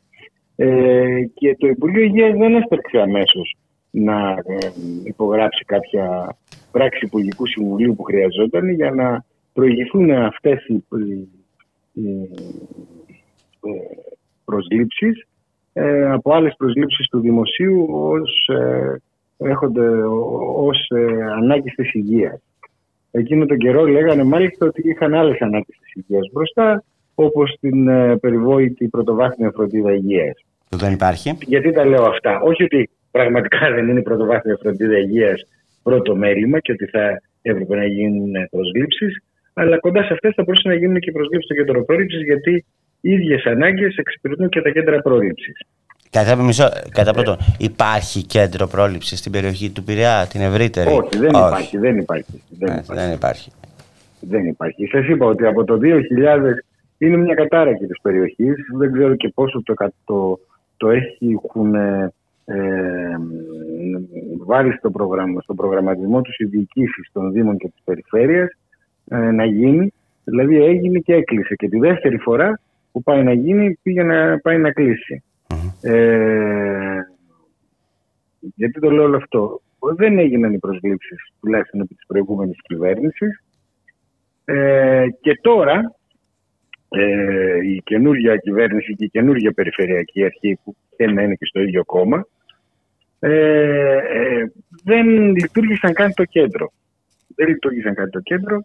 Ε, δηλαδή ε, έγινε το Διοικητικό Συμβούλιο, συγκροτήθηκε που είναι η περιφέρεια και η δήμη της περιοχής, αλλά δεν συνεδρίασε ποτέ. Έβγαλε ένα πρόεδρο που είναι περιφερειακός σύμβουλος και από ό,τι μάθαμε ε, από πληροφορίες αλλά από και από την ανακοίνωση της ε, λαϊκής εισπήρωσης ε, στην Περιφερειακή Ενότητα Πειραιά, δηλαδή ε, στους Δήμους τους πέντε που αποτελούν την Περιφερειακή Ενότητα Πειραιά και του Περιφερειακού Συμβουλίου, ε, ο Περιφερειακός αυτός σύμβουλος που είναι πρόεδρος του Κέντρου Πρόληψης έστειλε μόνος του έγγραφο ζητώντας να κλείσει το κέντρο γιατί έχει λέει οικονομικά θέματα. Ποια ήταν αυτά τα οικονομικά θέματα δεν γνωρίζουμε. Προφανώς υπάρχουν κάποια διοικητικά έξοδα τα οποία ε, θα μπορούσε να τα καλύψει γιατί α, σας λέω ότι ακόμα και σήμερα τα χρήματα που αναλογούν στο κέντρο πρόληψης Πειραιά δίνονται από το Υπουργείο Υγείας και από το ΣΚΑΠ και γυρίζουν πίσω. Δηλαδή, αν ενδιαφερόταν κάποιος, θα μπορούσε να πει ρε παιδιά, δεν μου βάζετε προσωπικό, αλλά τουλάχιστον καλύψτε μου, ας πούμε, ε, τα διοικητικά έξοδα. Τα κάποια λειτουργικά, χαρτιά που τα χρειάζεται κάποιος. λειτουργικά. Τα λειτουργικά. Όχι, δεν υπάρχουν ούτε λειτουργικά, γιατί αφού δεν υπάρχει προσωπικό δεν Όχι, υπάρχει δεν είναι μόνο- κτίριο. είναι λιτουργικά, είναι όλα παιδί μου και το φως, αυτά, αυτά είναι. Αυτά είναι. Ναι, ε, με το... ουσιαστικά πρόκειται για λογιστές, για το φορολογική δήλωση, δηλαδή για ελάχιστα έξοδα. Ε, με κάποιο φόρο ΦΠΑ που ενδεχομένως, μάλλον φο- ε, που πληρώνουν ως αστική εταιρεία στα επιμελητήρια, κάτι τέτοιο δηλαδή. Μιλάμε για πολύ ελάχιστα έξοδα, αλλά, αλλά δεν υπήρξε ενδιαφέρον. Δεν υπήρξε ενδιαφέρον. Και βέβαια το, το που δεν υπήρξε ενδιαφέρον δεν είναι μόνο γιατί δεν υπήρξε ενδιαφέρον να πληρωθούν τα έξοδα και να μην μεγαλώσουν και για να χρησιμοποιούνται ως άλοθη και ως πρόσχημα. Ε, δεν υπήρξε ενδιαφέρον ούτε από την προ- προηγούμενη περιφερειακή αρχή, ε, που τουλάχιστον από την έφυγε η κυρία Κατερίνα Θανοπούλου, ούτε ε, και από την τωρινή, να πιέσει την κυβέρνηση να, που, να πει τι θα γίνει στο κέντρο πρόληψης Πειραιά ε, που δεν έχει διοριστεί ο κόσμος. Γιατί αυτό το κέντρο πρόληψης ε, ονοματίστηκε, εγκαινιάστηκε, ζητοκραυγάστηκε και ουσιαστικά κορόιδεψε να πάρει τον κόσμο. Νομίζω Και ότι δεν και είναι στην μόνο περιφέρεια Ανατολικής Αττικής ε, ε, Το ίδιο έχει ιδρύθηκε, γίνει και στην α, περιφέρεια αλλά δεν Ανατολικής λειτουργήσε και Αττικής. εκεί. Από εκεί ήταν ε, η- ο Δήμαρχος Μαραθώνα που πήρε την, ε, την- όχι ο Δήμαρχος Μαραθώνα, κάποιοι άνθρωποι, κάποιοι, κάποιοι σύμβουλοι από το, Δήμαρχο, από το Δήμο Μαραθώνα που πήραν την, πρώτη, την πρωτοβουλία, το πήγανε μέχρι ένα σημείο ε, και εκεί πάλι δεν λειτουργήσε εξαιτίας της ίδιας κατάστασης. Ε, και επίση, να σα πω ότι δεν υπάρχει κέντρο πρόληψης στη Δυτική Αττική, δεν υπάρχει κέντρο πρόληψης ε, στο Δήμο Φιλαδέλφιας, δεν υπάρχει κέντρο πρόληψης ε, Στο Χαλάνδρι. ε, στο Χαλάνδρι ε, και περιοχές που είναι κρίσιμες για την πρόληψη όπως ε, αυτές της Γλυφάδας, Αργυρούπολης, Αριούμου κτλ. Το κέντρο πρόληψης όπως και στο Δήμο Αθηναίων είναι απεισχνασμένο. Ε, έχουν, έχει φύγει προσωπικό ε, για διάφορους λόγους και κυρίως επειδή δεν πληρωνόμασταν μια εποχή ε, αρκετό, πάνω από το 40% ε, και δεν έχει αντικατασταθεί. Γιατί επί 8 χρόνια δεν γίνονται προσλήψεις στα κέντρα πρόληψης. Αρχικά ήταν τα μνημόνια και λέγανε ότι εντάξει δεν μπορούμε να βάλουμε τώρα στην, στην πρόληψη των εξαρτήσεων, πρέπει να πάρουμε νοσοκόμους, γιατί πολλές φορές το βάζουν και στις τοπικές κοινωνίες έτσι ε, διχαστικά το ζήτημα. Και τώρα έχουμε τη ΜΚΟ. Μετά, ναι, ναι, θα σας πω, θα φτάσω και στις ΜΚΟ. Ε, γιατί, Μετά έχουν βρει, έχουν βρει ε, γραφειοκρατικά ζητήματα, ότι επειδή είναι το θεσμικό που και εμείς φωνάζουμε στον αέρα, πρέπει πρώτα να λύσουμε το θεσμικό. Ε, εν τω μεταξύ, ε, να, να υπάρξει οργανόγραμμα κτλ. Εν τω μεταξύ, ε, εδώ και δύο χρόνια είναι το οργανόγραμμα των κέντρων πρόληψης μαζί με τον εσωτερικό κανονισμό στο Υπουργείο Εσωτερικών, αφού μια επιτροπή συστάθηκε, είχε συσταθεί από την προηγούμενη κυβέρνηση, επανασυστάθηκε τώρα, κατέληξε και με τη συμφωνία του Υπουργείου Υγείας σε ένα εσωτερικό κανονισμό και σε ένα οργανόγραμμα. Το κατέθεσε στο Υπουργείο Εσωτερικών στην κυρία Δίχαρα Λαμπογιάννη, Γενική Γραμματέα Ανθρωπίνων Πόρων του Δημοσίου Τομέα.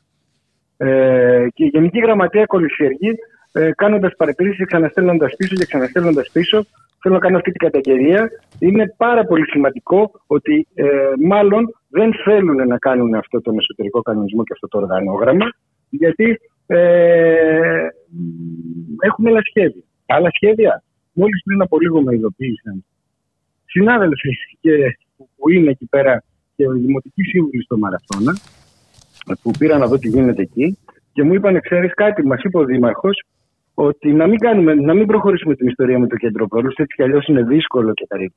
Υπάρχει, μια, υπάρχει ένα ΕΣΠΑ ε, που είναι γενικότερα για την ψυχική υγεία, ΘΑΛΠΟ, κάπως έτσι λέγεται, το οποίο, το οποίο αυτό το ΕΣΠΑ θα μας δώσει για δύο χρόνια να κάνουμε δράσει ανάλογες με αυτές που θα κάνει το κέντρο πρόληψης. Βέβαια, αυτό το ΕΣΠΑ προβλέπει ε, και ΜΚΟ μέσα στην, ε, στην, ε, στις δράσεις αυτές. Το Εκτός ΜΚΟ, από το ΜΚΟ σας, στο, στο, τομείς, στους, δικ- στους δικούς σας σημαίνει ιδιωτικοποίηση. έτσι. Ακριβώς. Ε, μπορεί να μην είναι ιδιωτικοποίηση μέσα από ε, να μην κερδίζει κανείς σε χρήμα, αλλά υπάρχουν πάρα πολλοί που θέλουν να ξεπλύνουν χρήμα με τις ΜΚΟ, κάνοντας, ε, ε, δηλαδή, ενώ δημιουργούν μια κατάσταση ε, που ε, στρέφει τον κόσμο ε, οικονομική και κοινωνική στις εξαρτήσεις, ταυτόχρονα να σε κάψει για να σε ρίψω λάδι. Ε, να βγαίνουμε και να φαινόμαστε ότι από πίσω είναι ο τάδε μεγάλο επιχειρηματία που στηρίζει αυτές τις δράσεις. Κοινωνικό προφίλ, κοινωνικό προφίλ. Κοινωνικό, το μη κοινωνικό προφίλ ε, στους ανθρώπους που ε, εκμεταλλεύονται καταστάσεις. Με λίγα λόγια, α- αυτή τη στιγμή στη χώρα υπάρχει πολιτική πρόληψη. Γιατί έτσι όπως μου το λες, ο, ο, ο βασικός πυλώνας της Εντάξει, να αντιμετώπισης σας πω εξ- κάτι, της να σας εξάρτησης πω και της πρόληψης δεν υπάρχει. έτσι όπως Αυτό μου το έργο περιγράφεις. που είδαμε και με αυτή την κυβέρνηση, παρόλο που είχε νεοφιλελεύθερες, ε, είναι γνωστές οι διακήρυξεις και όλα αυτά και εξαιτίας της πανδημίας, η Ράπτη, ας πούμε, υπουργός Υγείας, πολλές φορές έχει εξάρει το, το έργο των κέντρων πρόληψης.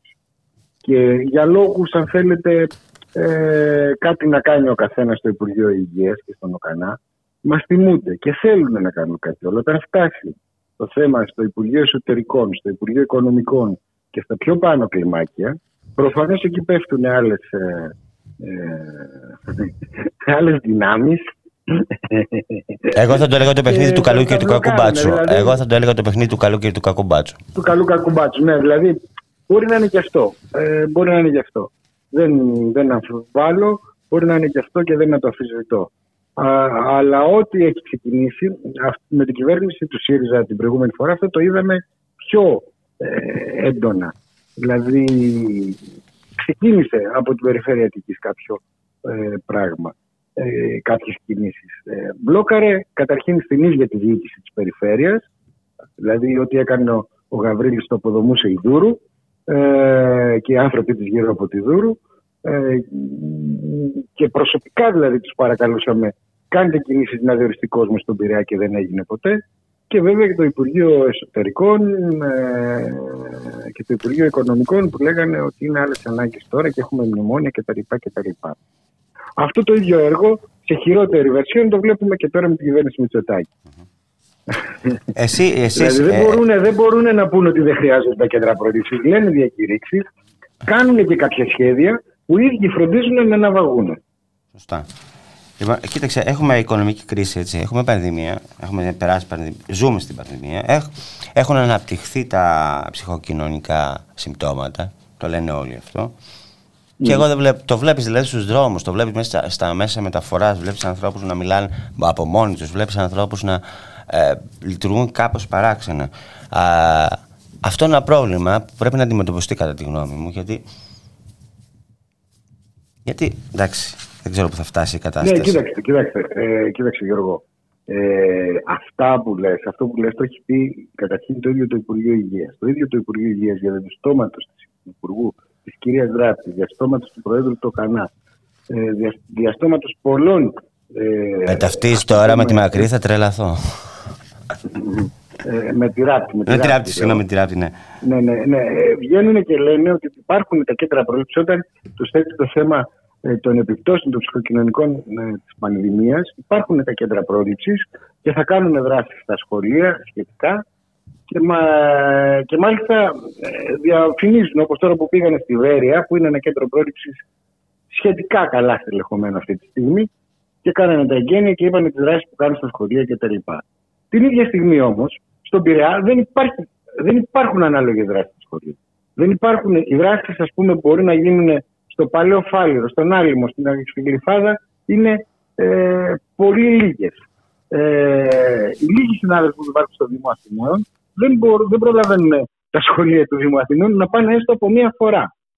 Και ταυτόχρονα τα σχολεία της Φιλαδέλφια και του Χαλανδίου δεν το έχουν δει ποτέ. Δηλαδή, δεν μπορεί να λες κάτι ότι έχω τα κέντρα πρόληψης για να βοηθήσουν σε αυτό το τομέα και ταυτόχρονα σε εκείνο το σημείο να μην έχεις φροντίσει, ξέρετε πώ μιλάμε, για 60-70 ανθρώπους. Και συνέχεια βάζουν αυτό που τρελαίνει ότι βάζουν γραφειοκρατικούς λόγους που το ένα Υπουργείο δεν λύνει για να βοηθήσει το άλλο. Ή λοιπόν υπάρχει ένα μπάχαλο και υπάρχει συνονοησία σε αυτή την κυβέρνηση, ή μας κοροϊδεύουν. Ή υπάρχει σχέδιο για κάτι άλλο.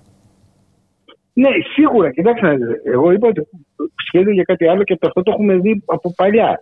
Δηλαδή, όταν ο Αβραμόπουλος ήθελε να κλείσει τα κέντρα προήλυψη και είχαμε δώσει αγώνες, θυμάστε, θυμάστε ε, τους, ε, τις πορείες που κάναμε στο κέντρο της Αθήνας υπήρχαν συγκεκριμένες ΜΚΟ που θέλανε να απορροφήσουν αυτό το πράγμα.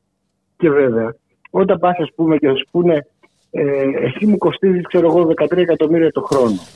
Εάν βάλω ας πούμε τον, ε, το χαμόγελο του παιδιού να κάνει αυτή τη δουλειά, ε, σας λέω μια ΜΚΟ, ε, θα μου κοστίσει λίγο, θα μου κοστίσει όποια είναι η συμμετοχή μου, που μπορεί να είναι και 4 εκατομμύρια. Και ταυτόχρονα θα βγουν διάφοροι ε, μεγαλοεπιχειρηματίε και να ε, βάλουν ε, τα λεφτά αυτή. Αυτό όμως που δεν λένε, γιατί πρέπει να απευθυνθούμε και σε ένα κομμάτι που θέλει λιγότερο δημόσιο και να το ακούσει, ότι ο επιχειρηματίας θα βάλει και τους, ε, και τους όρους του για να τα κάνει όλα αυτά. Δεν θα, είναι, δεν θα βασίζεται στην εκτίμηση αναγκών και στην επιστημονική άποψη, θα βασίζεται ε, στο πώς θα εδραιάσουμε τον επιχειρηματία για να βάλει τα λεφτά του. Ο, όλος ο σχεδιασμός. Λοιπόν, σε ευχαριστώ πολύ. Εγώ ε, δεν ξέρω αν θες να προσθέσεις κάτι άλλο. Εγώ νομίζω ότι πρέπει να πιεστεί ακόμα περισσότερο και η ΕΝΠΕ, η όλοι αυτοί οι δήμαρχοι, οι περιφερειάρχες και να απαιτήσουν από την ε, κυβέρνηση προσλήψεις και να στελεχωθούν αυτά τα κέντρα. Δεν είμαι κουκουέ. Θέλω να δώσω συγχαρητήρια στο κουκουέ που πήρε την πρωτοβουλία και ανέδειξε το θέμα αυτό mm-hmm. για τον Πειραιά και για τον Πειραιά ειδικά. Η λαϊκή συσπήρωση ε, στο Δήμο Πειραιά. Ναι, στο Δήμο Πειραιά. Η, η, η λαϊκή συσπήρωση στο Δήμο Πειραιά, στο Δήμο Νίκαια, γιατί δεν είναι μόνο ο Δήμο, είναι και η Νίκαια, ο Κορυδαλός, όλα αυτά. Ε, και να καλέσω και τις άλλες παρατάξεις ε, ανεξαρτήτως ε, ακόμα και την κυβερνητική παράταξη να κατανοήσεις πόσο σημαντικό είναι το ζήτημα ε, και να πιέσει την κυβέρνηση. Να πιέσει την κυβέρνηση να κάνει αυτές τις προσλήψεις. Αντί να λέει θα το κλείσω, θα πρέπει να πιέσουν την κυβέρνηση. Σε ευχαριστώ πολύ, Αλέξανδρα. Και εγώ ευχαριστώ. Χαιρετώ, Ευχαριστώ. χαιρετώ. Γεια, γεια, γεια.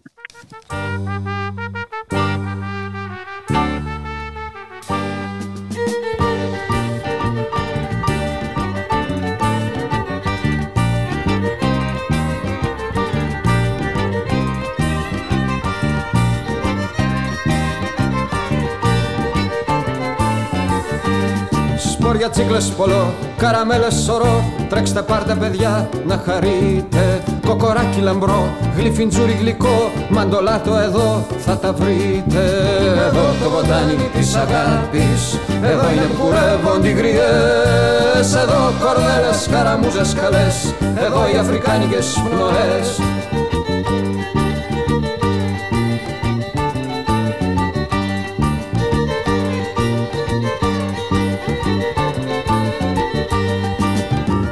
και αγαλματάκια. Χαρτινό τον Ισμαηλό Έξυπνα παραμυθάκια καλέ. Για τον κάθε μπρούντζινο Ρωμιό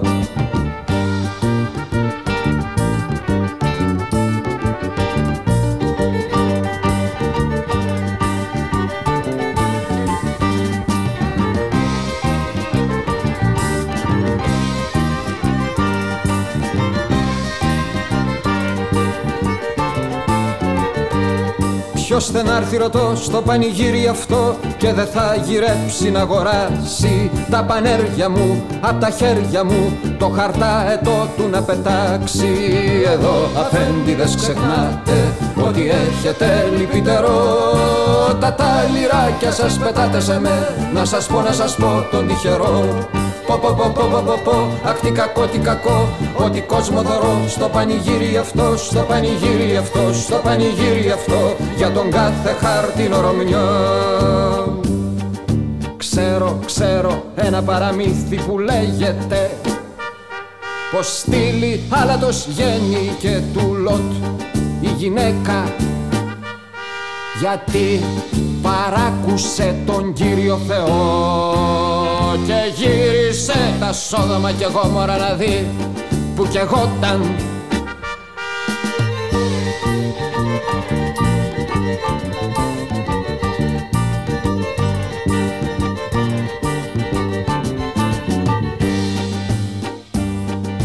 Κι άλλο ένα ξέρω παραμύθι τα μαύρα χρόνια Ο δύσμυρος Ρωμιός πως έγελάστη αμέτρητες φορές Κι όσο του να του λείψει το φαΐ Εκοιμάτω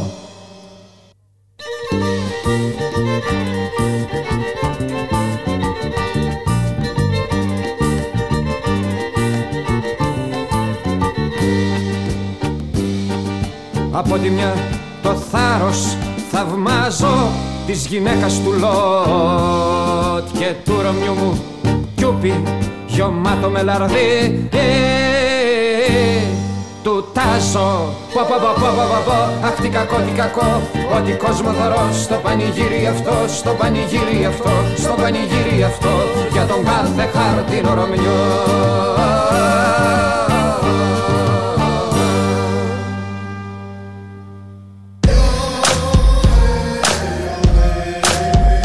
Το νερό στα χέρια μας. Πρώτο φεστιβάλ νερού στον Αποκόρονα. 16, 17, 18 Σεπτεμβρίου του 2022. Πηγές στήλου στην πλατεία Καβούση. Συζητήσεις, ενημέρωση, live μουσική, δρόμενα για μικρούς και μεγάλους, καφενείο. Από την συνέλευση για τα νερά στον Αποκόρονα, περί υδάτων. Το νερό στα χέρια μας. Βέτο. Δευτέρα έως Παρασκευή 3 με 5 μεσημεριάτικα εδώ, στο radiomera.gr. με τον Θοδωρή Βαρβαρέσο Δρόσο Και τον Δημήτρη Λιάπη. μια εκπομπή για την πολιτική Κοινωνία, πολιτισμό. και άλλα πολλά που θα ανακαλύψουμε μαζί. Εσείς θα θέσετε βέτο σήμερα. Έτσι πρέπει παιδάκι μου.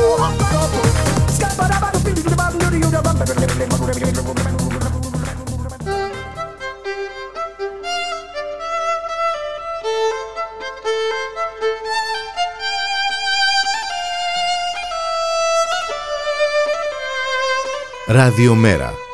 Η ανυπακοή στο ραδιόφωνο. Επιστροφή στην εκπομπή το στίγμα της μέρας ε, με τον Γιώργο Χρήστο κυρίες και κύριοι. Στην παραγωγή της εκπομπής η Γιάννα Θανασίου, στη ρύθμιση του ήχου Γιώργος Νομικός και περνάμε στους φοιτητές, στους φοιτητικούς συλλόγους που αντιστέκονται δυναμικά και καλά κάνουν ε, ενάντια στα σχέδια της κυβέρνησης ε, για την παραπεριστημιακή αστυνομία. Χθες ε, υπήρχαν κινητοποιήσεις. Σήμερα, Τετάρτη, οι φοιτητικοί σύλλογοι καλούν σε πανεκπαιδευτικό συλλαλητήριο στις 7 η ώρα στα προπήλαια. 7 η ώρα στα προπήλαια. Να πάμε όλοι κυρίες και κύριοι. Να είμαστε μαζί τους, όπως είναι και οι εργαζόμενοι του Πανεπιστημίου και, κάθε, και τα σωματεία της χώρας. Για το θέμα αυτό θα μιλήσουμε με την Ναταλία Λαμπρινιάδη, που είναι φοιτήτρια του μαθηματικού στο ΕΚΠΑ και βρίσκεται στην άλλη άκρη της τηλεφωνικής γραμμής. Γεια σου Ναταλία. Γεια σας. Ναταλία, λοιπόν, αντίσταση, αντίσταση, αντίσταση, αντίσταση. Ε, το βασικό αφήγημα της κυβέρνησης, όπως ε, νομίζω το ξέρεις και εσύ, είναι ότι η πανεπιστημιακή αστυνομία χρειάζεται γιατί τα πανεπιστήμια είναι χώρια ανομίας. Είναι χώρια ανομίας τα πανεπιστήμια. Βεβαίως, μεγάλη ανομία. Η αλήθεια είναι ότι όντως η επίσκεψη αυτή της Πανεπιστημιακής Αστυνομίας από την προηγούμενη εβδομάδα. Μ' αρέσει πολύ η επίσκεψη. Μ' αρέσει πολύ η επίσκεψη. Εννοείται, επίσκεψη είναι γιατί δεν τους έχουμε υποδεχτεί ακόμα, ευτυχώς, λόγω των κινητοποιήσεων. Και είναι πολύ θετικό αυτό που είπατε και στην αρχή, ότι όντως μαζί μας έχουμε τους καθηγητές μας, έχουμε τους εργαζόμενους του Πανεπιστημίου που βρίσκονται και αυτοί καθημερινά μαζί μας στις πύλες της σχολής. Και όντως ακόμη δεν έχει μπει η Πανεπιστημιακή Αστυνομία πράγματα ακούγονται πολλά περί ανομίας, εγκληματικότητας και τα συναφή. Αλλά και με, δηλαδή αυτό το πράγμα ο ίδιος ο κόσμος του Πανεπιστημίου που το βιώνει το Πανεπιστήμιο, όπως είμαστε εμείς, είναι οι υπόλοιποι εργαζόμενοι και ούτω καθεξής, ξέρουμε πραγματικά τι συμβαίνει εντός της σχολής μας και αυτό σίγουρα δεν είναι η ανομία. Δηλαδή, ακόμα και με στατιστικά που δίνουν κρατικέ υπηρεσίες όπως είναι η ΕΛΣΤΑΤ και ακόμα και η ελληνική αστυνομία, οι ίδιες οι έρευνες λοιπόν αυτών δείχνουν ότι εντός των πανεπιστημίων, που διαχρονικά πούμε, ποτέ δεν ήταν αστυνομευούμενοι χώροι, δεν υπάρχει εγκληματικότητα, ειδικά σε σχέση με όλους τους υπόλοιπους χώρους της κοινωνίας που η αστυνομία υπάρχει κανονικά. Καλά, αυτό είναι το παραμύθι, να το πούμε καθαρά. Είναι το παραμύθι που λέει η κυβέρνηση για να πείσει την ελληνική κοινωνία ότι χρειάζεται η πανεπιστημιακή αστυνομία. Έτσι. Αυτό είναι ένα παραμύθι. Φυσικά, γιατί, γιατί Νομίζω ότι θα συμφωνήσει. Ανομία είναι το ταξικό πανεπιστήμιο που έχει δημιουργήσει, το ταξικό σχολείο που έχει δημιουργήσει, ε, οι ελαστικές σχέσεις εργασίας που υπάρχουν μέσα στο πανεπιστήμιο, η απλήρωτη εργασία που υπάρχει μέσα στο πανεπιστήμιο. Νομίζω ότι συμφωνεί σε αυτό. Αυτό είναι ανομία. Συμφωνώ φυσικά. Και πιστεύω τουλάχιστον ότι δεν είναι καθόλου τυχαίο που την ώρα που, αν θέλει πραγματικά αυτή η κυβέρνηση να μιλήσει για ανομία, δεν θα έπρεπε να κοιτάξει και πολύ μακριά. Θα έπρεπε να κοιτάξει και στον ίδιο τον Πρωθυπουργό και γενικώ την κυβέρνηση, διότι δεν είναι τυχαίο που έχει ανοίξει όλη η κουβέντα τώρα για την πανεπιστημιακή αστυνομία, ενώ παίζεται και το σκάνδαλο με τις υποκλοπές. Έτσι, δηλαδή είναι ένα πράγμα το οποίο έχει απασχολήσει διεθνώς και τα μέσα και τις διάφορες επιτροπές. Είναι ένα σκάνδαλο με τεράστιους βεληνικούς και παρακολουθήσεις πολιτικών προσώπων, δημοσιογράφων ε, και ούτω καθεξής.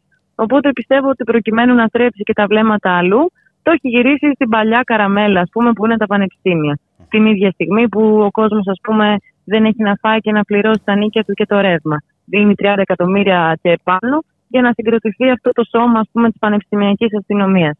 Δηλαδή είναι τελείως ε, όλα τα επιχειρήματα αυτά καταραίουν, είναι τελείως προσχηματικά κατά τη γνώμη μας. Και θα μπορούσε να τα δώσει και για να ενισχύσει το δημόσιο πανεπιστήμιο, έτσι, τα λεφτά. Ακριβώς. Δηλαδή, τη μόρφωση, δηλαδή, τη μόρφωση. Έτσι. Βρίσκομαι, βρίσκομαι στο πανεπιστήμιο.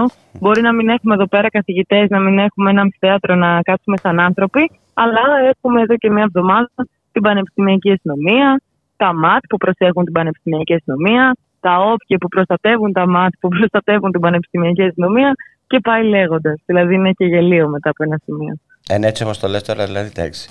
Αλλά μέσα στο πανεπιστήμιο υπάρχουν άνθρωποι οι οποίοι ε, ε προωθούν αυτές τις ε, πολιτικές κυβέρνησης, κοφεύουν ε, στις φωνές σας που είστε η συντριπτική πλειονότητα που λέτε όχι στην πανεπιστήμιακη Φυσικά, φυσικά, φυσικά. Και αυτό το πράγμα έχει ξεκινήσει εδώ και πολύ καιρό και πριν ψηφιστεί ακόμη ο νόμος Κεραμές Χρυσοκοή Υπήρχαν πάρα πολλές πρωτοβουλίες από όλη την ακαδημαϊκή κοινότητα, από τους φοιτητικούς συλλόγους, από τους συλλόγους των καθηγητών, από τους συλλόγους του ε, προσωπικού εντός, των καθαριστριών, των διοικητικών, των ΔΕΠ και ούτω καθεξής, ε, είτε με κείμενα υπογραφών, είτε με κινητοποιήσεις, είτε με συντονισμούς, όπου εκφράζαμε ας πούμε, από κοινού όλοι μαζί την εναντίωση στην ε, πανεπιστημιακή αστυνομία. Και πάρα πολλά πανεπιστήμια της χώρας δημόσια αυτή τη στιγμή τοποθετούνται ενάντια. Και όχι μόνο αυτό, αλλά όπως είπα και προηγουμένως, βρισκόμαστε μαζί στους δρόμους. Γιατί δεν έρχεται η πανεπιστημιακή αστυνομία να απαντήσει σε κανένα πραγματικό πρόβλημα από αυτά που αντιμετωπίζουμε εμείς.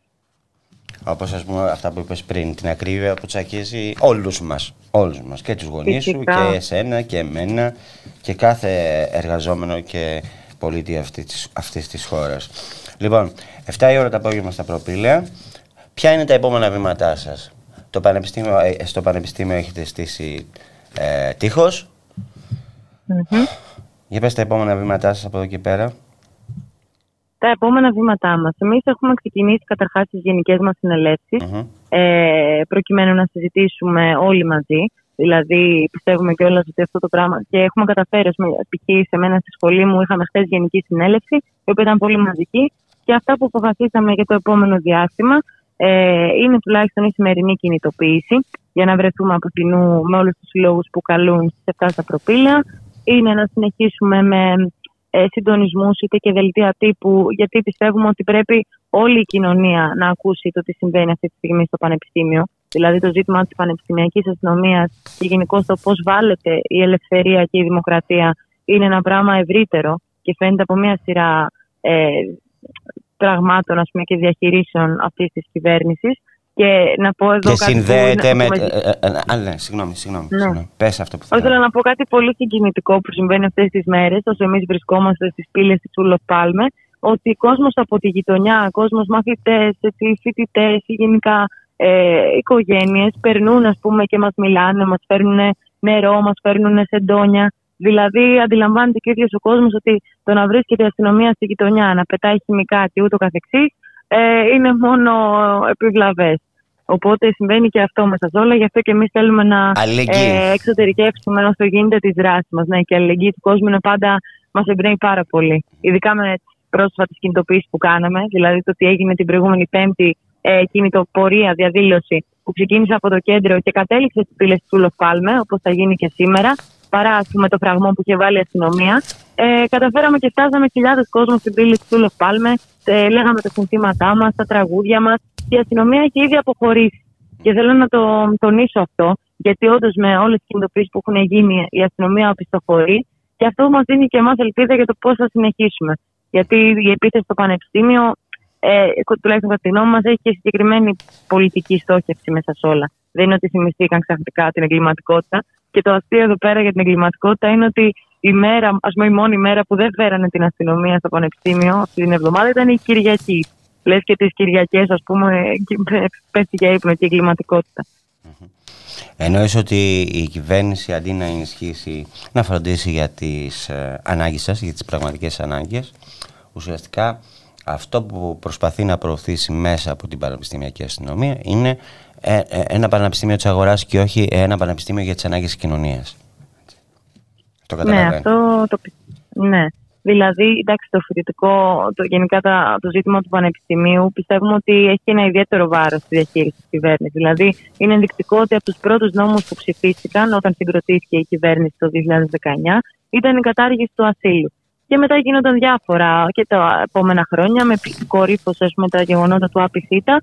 Γιατί εντάξει, καλός ή κακό, είναι λίγο πολύ γνωστή και η ιστορία του φοιτητικού κινήματος στην Ελλάδα και οι νίκες που έχει πετύχει. Και το γεγονός ότι ας πούμε, ενώ έχουν ψηφιστεί μια σειρά νόμοι που μπορεί να αφορούν το πανεπιστήμιο, νόμοι οι οποίοι τώρα ήταν ε, τρομακτικοί και σε σχέση με την προοπτική μας, η επίθεση στα πτυχία, η καταπάτηση γενικώ των ελευθεριών ε, και όλα αυτά ας πούμε, που είπατε και εσείς προηγουμένως για το πώς ε, διαλύουν Μην την ξεχνάς προοπτική. την οποιοδήποτε επέμβαση από της του. Κεραμέως στους συναδέλφους στην Κρήτη. Φυσικά, στα Χανιά, αυτό που γίνεται επίσης είναι τρομακτικό και είναι στα πλαίσια του νόμου που ψηφίσανε μέσα στην πανδημία. Ε, το φοιτητικό κίνημα έχει καταφέρει και έχει μπλοκάρει μια σειρά από τέτοια μέτρα. Οπότε πιστε... προσπαθούν, ας πούμε, ή πιστεύουν ότι θα καταφέρουν προληπτικά με την καταστολή να μας κόψουν τα πόδια. Και είναι πραγματικά τέτοιες εικόνες προκαλούν και τρόμο σε πολλούς φοιτητές, ότι ας πούμε πώς θα πηγαίνω στη σχολή μου ή φοβάμαι να πηγαίνω στη σχολή μου αν είναι η αστυνομία. Γιατί έχουμε δει πώς φέρεται η αστυνομία και στους φοιτητές και σε διαδηλωτές και σε κοπέλες και ούτω καθεξής. Ο Δηλαδή, στόχος έχετε είναι το μυαλό, το ξέρεις αυτό το πολλοί τραγούδι; Το, το τραγούδι, εγώ. Ο Φυσικά. στόχος είναι το μυαλό. Έτσι. Ο στόχος είναι το μυαλό. Ο στόχος είναι το μυαλό, γιατί έχουμε πολλά μυαλά, είναι αλήθεια εδώ πέρα. Και όσο μπορεί να λένε για την κατάσταση των ελληνικών πανεπιστημίων, δεν είναι ότι ξαφνικά έχουν ε, καταρακωθεί. Είναι ότι παρά τις δυσκολίες και την κατάσταση που υπάρχει, τα ελληνικά πανεπιστήμια είναι και, σε, και πολύ ψηλά σε διεθνείς κατατάξεις. Οπότε το να βρίσκουν ας πούμε, τα ζητήματα εντός των πανεπιστημίων και εντός των φοιτητών είναι πραγματική υποκρισία. Δηλαδή εδώ πέρα βρίσκεται ο κόσμος, έρχεται, πηγαίνει στα μαθήματά του, πηγαίνει να πάει βόλτα στο Πανεπιστημίου Πολύ, που είναι αυτά λίγα μέρη ας πούμε, στην Αθήνα που έχει μείνει πράσινο. Και αυτοί ας πούμε, θέλουν να το γεμίσουν με αστυνομία.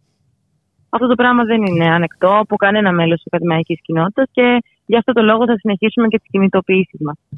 Σε ευχαριστώ πάρα πολύ. Λοιπόν, 7 η ώρα το απόγευμα, κυρίες και κύριοι, πάμε όλοι στα προπήλα. Θα τα πούμε εκεί. Έγινε. Γεια σας. Ευχαριστούμε και εμείς για την πρόσκληση που μας καλέσατε. Γεια σου, Ναταλία. Γεια σου. Γεια χαρά.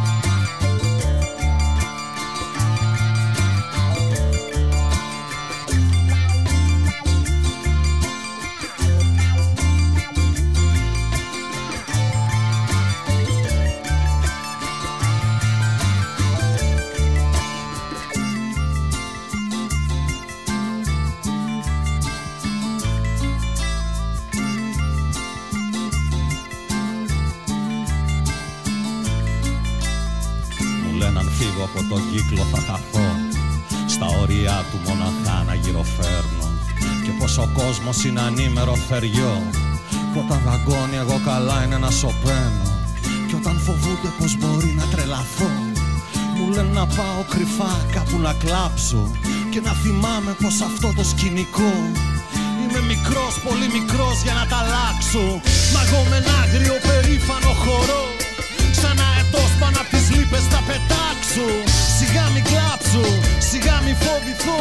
Σιγά μη κλάψω, σιγά μη φοβηθώ. Θα πάω να χτίσω μια φωλιά στον ουρανό. Θα κατεβαίνω μόνο αν θέλω να γελάσω. Σιγά μη κλάψω, σιγά μη φοβηθώ. Σιγά μη κλάψω, σιγά μη φοβηθώ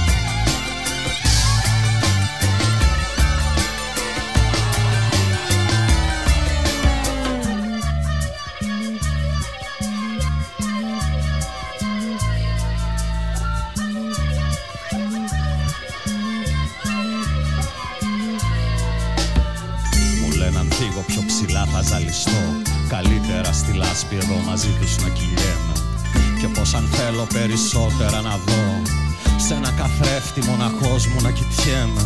Και όταν φοβούνται πως μπορεί να τρελαθώ Μου λένε να πάω κρυφά κάπου να κλάψω Και να θυμάμαι πως αυτό το σκηνικό Είμαι μικρός, πολύ μικρός για να τα αλλάξω. Μα εγώ με ένα άγριο περήφανο χορό. Επιστροφή κυρίες και κύριοι στην εκπομπή Το Στίγμα της Μέρας με τον Γιώργη Χρήστου, στην παραγωγή της εκπομπής Γιάννα Θανασίου, στη ρύθμιση του ήχου ο Γιώργος Νομικός. Και να κλείσουμε κυρίες και σήμερα με το θέμα, με ένα ε, ωραίο θέμα με τις σειρές business ε, του Ιερώνυμου, της Εκκλησίας Ελλάδας δηλαδή και του Μητσοτάκη με τη φιέστα που ετοιμάζουν και τις αντιδράσεις ε, ε, που υπάρχουν από το Δήμο του Κερατσινίου και από το πέραμα εμείς θα μιλήσουμε με τον Δήμαρχο Κερατσινίου ε, Δραπεζώνας τον ε, Χρήστο τον Βρετάκο που βρίσκεται στην άλλη άκρη της τηλεφωνικής γραμμής. Γεια σου Δήμαρχε.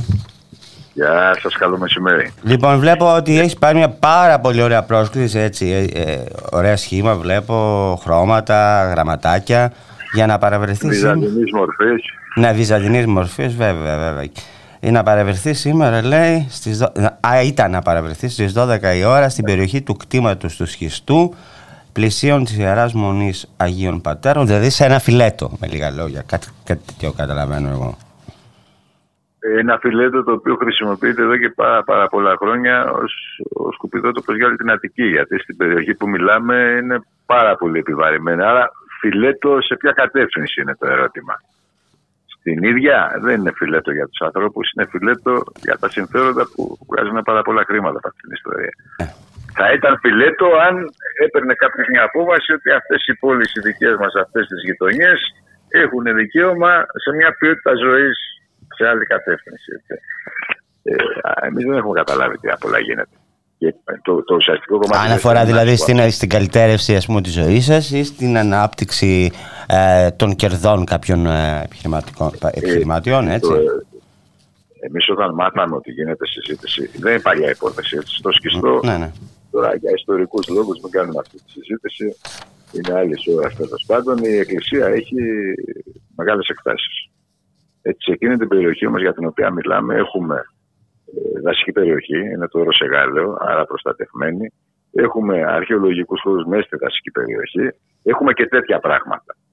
Και τι έχουμε, έχουμε και μια εικόνα που οδηγεί στις δικές μας γειτονιές, ε, η οποία είναι απαράδεκτη. Δηλαδή, εκείνη η περιοχή χρησιμοποιούνταν ε, ανέκαθεν ως η πισαβή της Αττικής. Άρα, για μας οποιαδήποτε συζήτηση που θα έχει ως στόχο την καλυτέρευση της ποιότητας ζωής των ανθρώπων και την ανάπτυξη των γειτονιών μας, ήταν καλοδεχούμενη. Αντί για αυτό τι έχουμε από διαρροές.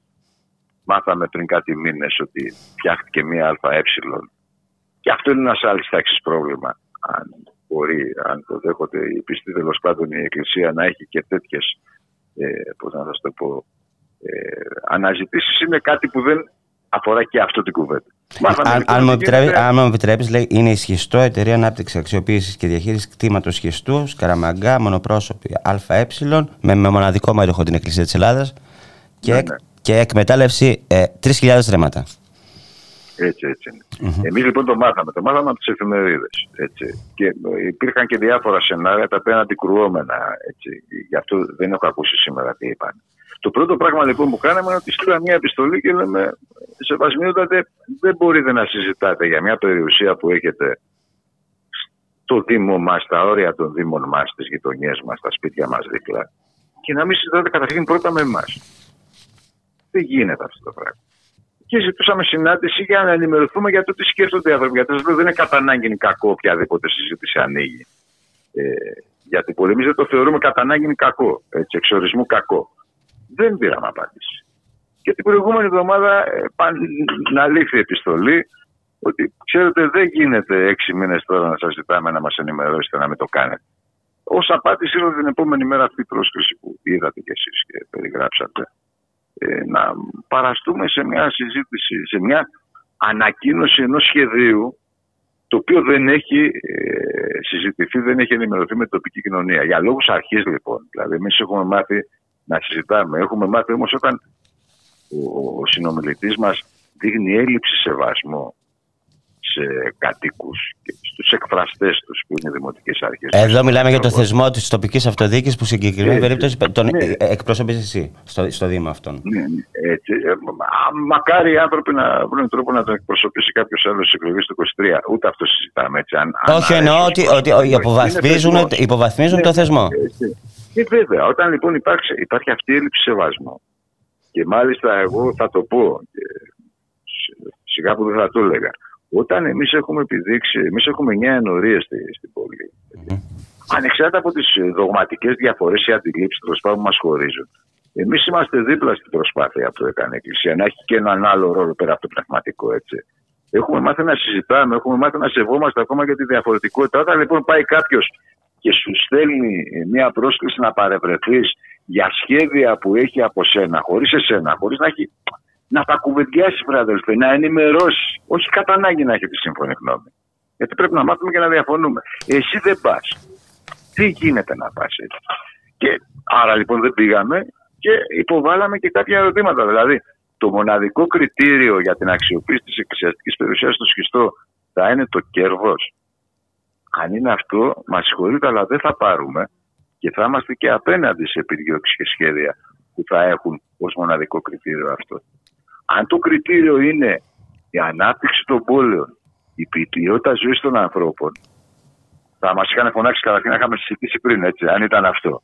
Επειδή ακριβώς εμείς θεωρούμε ότι μάλλον δεν είναι αυτό, θα περιμένουμε, θα ακούσουμε, ε, ε εκδηλώνουμε τη διαφωνία που για μας είναι πολύ σημαντικό του πώς φτάσαμε σε ένα σχέδιο. Χωρί τι κοινωνίες που θα πάνε στον Άρη να φτιάξουν να αξιοποιήσουν την περιουσία τους. Το κερατσίνη στο πέραμα θα πάνε να αξιοποιήσουν την περιουσία τους. Έτσι, παρ' όλα αυτά, εμείς περιμένουμε να ακούσουμε. Δεν είμαστε κατά ανάγκη, πώς να το πω, εχθρικοί σε κάθε προσπάθεια που γίνεται. Όμως δεν γίνεται να αποδεχτούμε την υποβάθμιση του ρόλου της τοπικής αυτοδιοίκησης σε κάποια πράγματα. Δεν γίνεται. Όποιος και να το κάνει αυτό. Έτσι. Αν μου επιτρέπεις, κάνει... επιτρέπεις, σύμφωνα με τα όσα ξέρουμε εμείς τουλάχιστον, ε, οι δημοσιογράφοι ε, και έχει βγει και στη δημοσιότητα μεταξύ άλλων αυτής της εταιρείας, στα σχέδια, είναι η χωροθέτηση ζώνης με χρήση μεταφοράς απορριμμάτων και κατασκευή αποθηκευτικών και φορτο, εκφορτικών χώρων που συνδέονται με την παροχή ε, υπηρεσιών στο λιμάνι σε μια περιοχή που, που, που είναι δασική και, και είναι και αρχαιολογικός χώρος. Αυτό ξαναλέω ότι ε, και, και εμείς αυτά έχουμε ακούσει. Έχουμε ακούσει κι άλλα. Έτσι. Ε, αν θέλεις τη δική μου τη γνώμη, σε μια περιοχή που έχει επιλεχθεί εδώ και δεκαετίες από προηγούμενες κυβερνήσεις και που με πιο έντονο τρόπο από αυτή την κυβέρνηση και από αυτή την περιφερειακή αρχή συνεχίζει και για τις επόμενες δεκαετίες να είναι σκουπιδότοπος. Ε, συνάδει κάτι διαφορετικό από αυτό που λέτε εσείς. Ε, δεν γίνεται όμως στις πλάτες των άνθρωπων της πόλης να φορτώνονται ό,τι περισσεύει. Έτσι. Αυτό δεν, είναι ανάπτυξη των κερδών για κάποιους. Γιατί κάποιοι λένε, ακούτε τη λέξη ανάπτυξη και βγάζετε ξέρω, σπυράκια. Δέστε, η, η ανάπτυξή τους, οτιδήποτε πρόταση έχει υποβληθεί για την περιοχή, είναι ανάπτυξη κερδών των συγκεκριμένων επιχειρηματικών συμφερόντων και όχι η ανάπτυξη για τις πόλεις. Είναι δύο διαφορετικά πράγματα. Γιατί εμείς έχουμε ιδέες για το τι πρέπει να γίνει στους Χριστός. Τις οποίες με χαρά θα τη μοιραζόμαστε και με την Εκκλησία, η οποία είναι φερόμενος ιδιοκτήτης των χιλιάδων στρεμμάτων. Από ό,τι φαίνεται όμως είναι σε άλλη κατεύθυνση. Δηλαδή θα πάμε να μας πει η Εκκλησία, ε, ε κυρίως να το πει στους ανθρώπους της πόλης που με πλειοψηφικό τρόπο ε, στέκονται δίπλα της, ότι ξέρεις κάτι, εγώ αυτά τα 3.000 στρέμματα, επειδή θέλω να βγάλω χρήματα, θα τα χρησιμοποιήσω για να φτιάξω αποθηκευτικούς χώρους, βλέπετε Κόσκο, για να κάνω τέτοια ε, αξιοποίηση απορριμμάτων και με άλλο τρόπο τέλος πάντων. Να βγει και να πει, θα το πει. Εάν το πει, αλήθεια σας λέω, είναι ξεκάθαρο και τι θα έχει απέναντί τη. Ε, νομίζω δεν μπορούμε να συνεχίσουμε έτσι. Και ξέρετε ποιο είναι το ζήτημα. Εμείς έχουμε μάθει εδώ, σε αυτές τις γειτονιές, να αντιμετωπιζόμαστε από τις κεντρικές κυβερνήσεις με τις διαφορές τους με αυτό το μονότονο τρόπο. Πολίτες δεύτερης κατηγορίας. Ε, θεωρώ ότι δεν μπορεί και η Εκκλησία να έχει αυτή τη λύση. Παρ' όλα αυτά, ακόμα και σήμερα, σας λέω, παρότι δεν συμμετείχαμε στη, στη γιορτή που έγινε, ε, ακόμα και σήμερα περιμένουμε κάποιος να μας καλέσει να μας πει δίπλα τα σπίτια των ανθρώπων μας τι σκέφτεται να κάνει. Θέλουμε να ελπίζουμε, να μην το μάθουμε δηλαδή από τις εφημερίδες. Τι σε έκανε να πιστεύεις ότι τόσους μήνες που τους που τους ενοχλείς, τους οχλείς, τους στέλνεις επιστολές, τους κάνεις τους ράνεις και δεν σου έχουν απαντήσει ότι θα σου απαντήσουν σήμερα ή αύριο μεθαύριο; Ε, Δέστε λιγάκι. Νομίζω ότι είναι ιδιαίτερα σοφοί για να καταλάβουν ότι κάποια πράγματα για να περπατήσουν στη ζωή και όχι σε φιέστες και σε σχέδια και σε μακέτες χρειάζεται να έχουν την σύμφωνη γνώμη των τοπικών κοινωνιών. Πιστεύω ότι ε, δεν θέλει πολύ σοφία για να καταλάβεις ότι δεν μπορείς με το ζόρι ή με τα μάτια να δημιουργήσει ανάπτυξη. Έτσι. Μιας και μιλάμε και εκκλησιαστικά, με το ζόρι γαμπρός δεν γίνεσαι. Έτσι. Ε, καλά, καμιά φορά γίνεσαι κιόλας. σε άλλες εποχές όμως. Σε άλλες εποχές, όχι τι τωρινές. Έτσι. Ε, ναι, θεωρώ ότι ε, θα κατανοήσουν ότι είναι λάθος να μην δείχνουν σεβασμό τον αντίστοιχο που χρειάζεται στην τοπική αυτοδιοίκηση ένα και ότι θα είναι λάθος να έχουν σχέδια που τα επιβαρύνουν τη ζωή των ανθρώπων και να πάνε να τα υλοποιήσουν. Είναι η Εκκλησία. Δεν είναι ένα συγκεκριμένο επιχειρηματικό συμφέρον που με οποιοδήποτε τρόπο θα επιβληθεί. Εδώ έχουμε να κάνουμε με την Εκκλησία. Νομίζω ότι θα έχουν και τη σοφία και τη δυνατότητα να κατανοήσουν ότι άλλος είναι ο ρόλος τους, άλλη είναι η σχέση που πρέπει να δημιουργούν με τους ανθρώπους. Και ξαναλέω, εμείς είμαστε ανοιχτοί σε ιδέες και έχουμε και πολλές ιδέες για το πώς το σκιστό από την πίσω αυλή της Αττικής που είναι εδώ και δεκαετίες θα μπορέσει να γίνει ε, ένας χώρος που θα τραβήξει τις πόλεις μας προς τα μπροστά και όχι προς τα πίσω. Λοιπόν, Δήμαρχε και Ρετσινίου Τραβιτζόνα, Χρήστο Βρετάκο, σε ευχαριστώ πάρα πολύ. Ήσουν ε, διαφωτιστικός. Σε χαιρετώ. Να, σε χαιρετώ. Να, να καλά, καλή συνέχεια. Ευχαριστώ πολύ.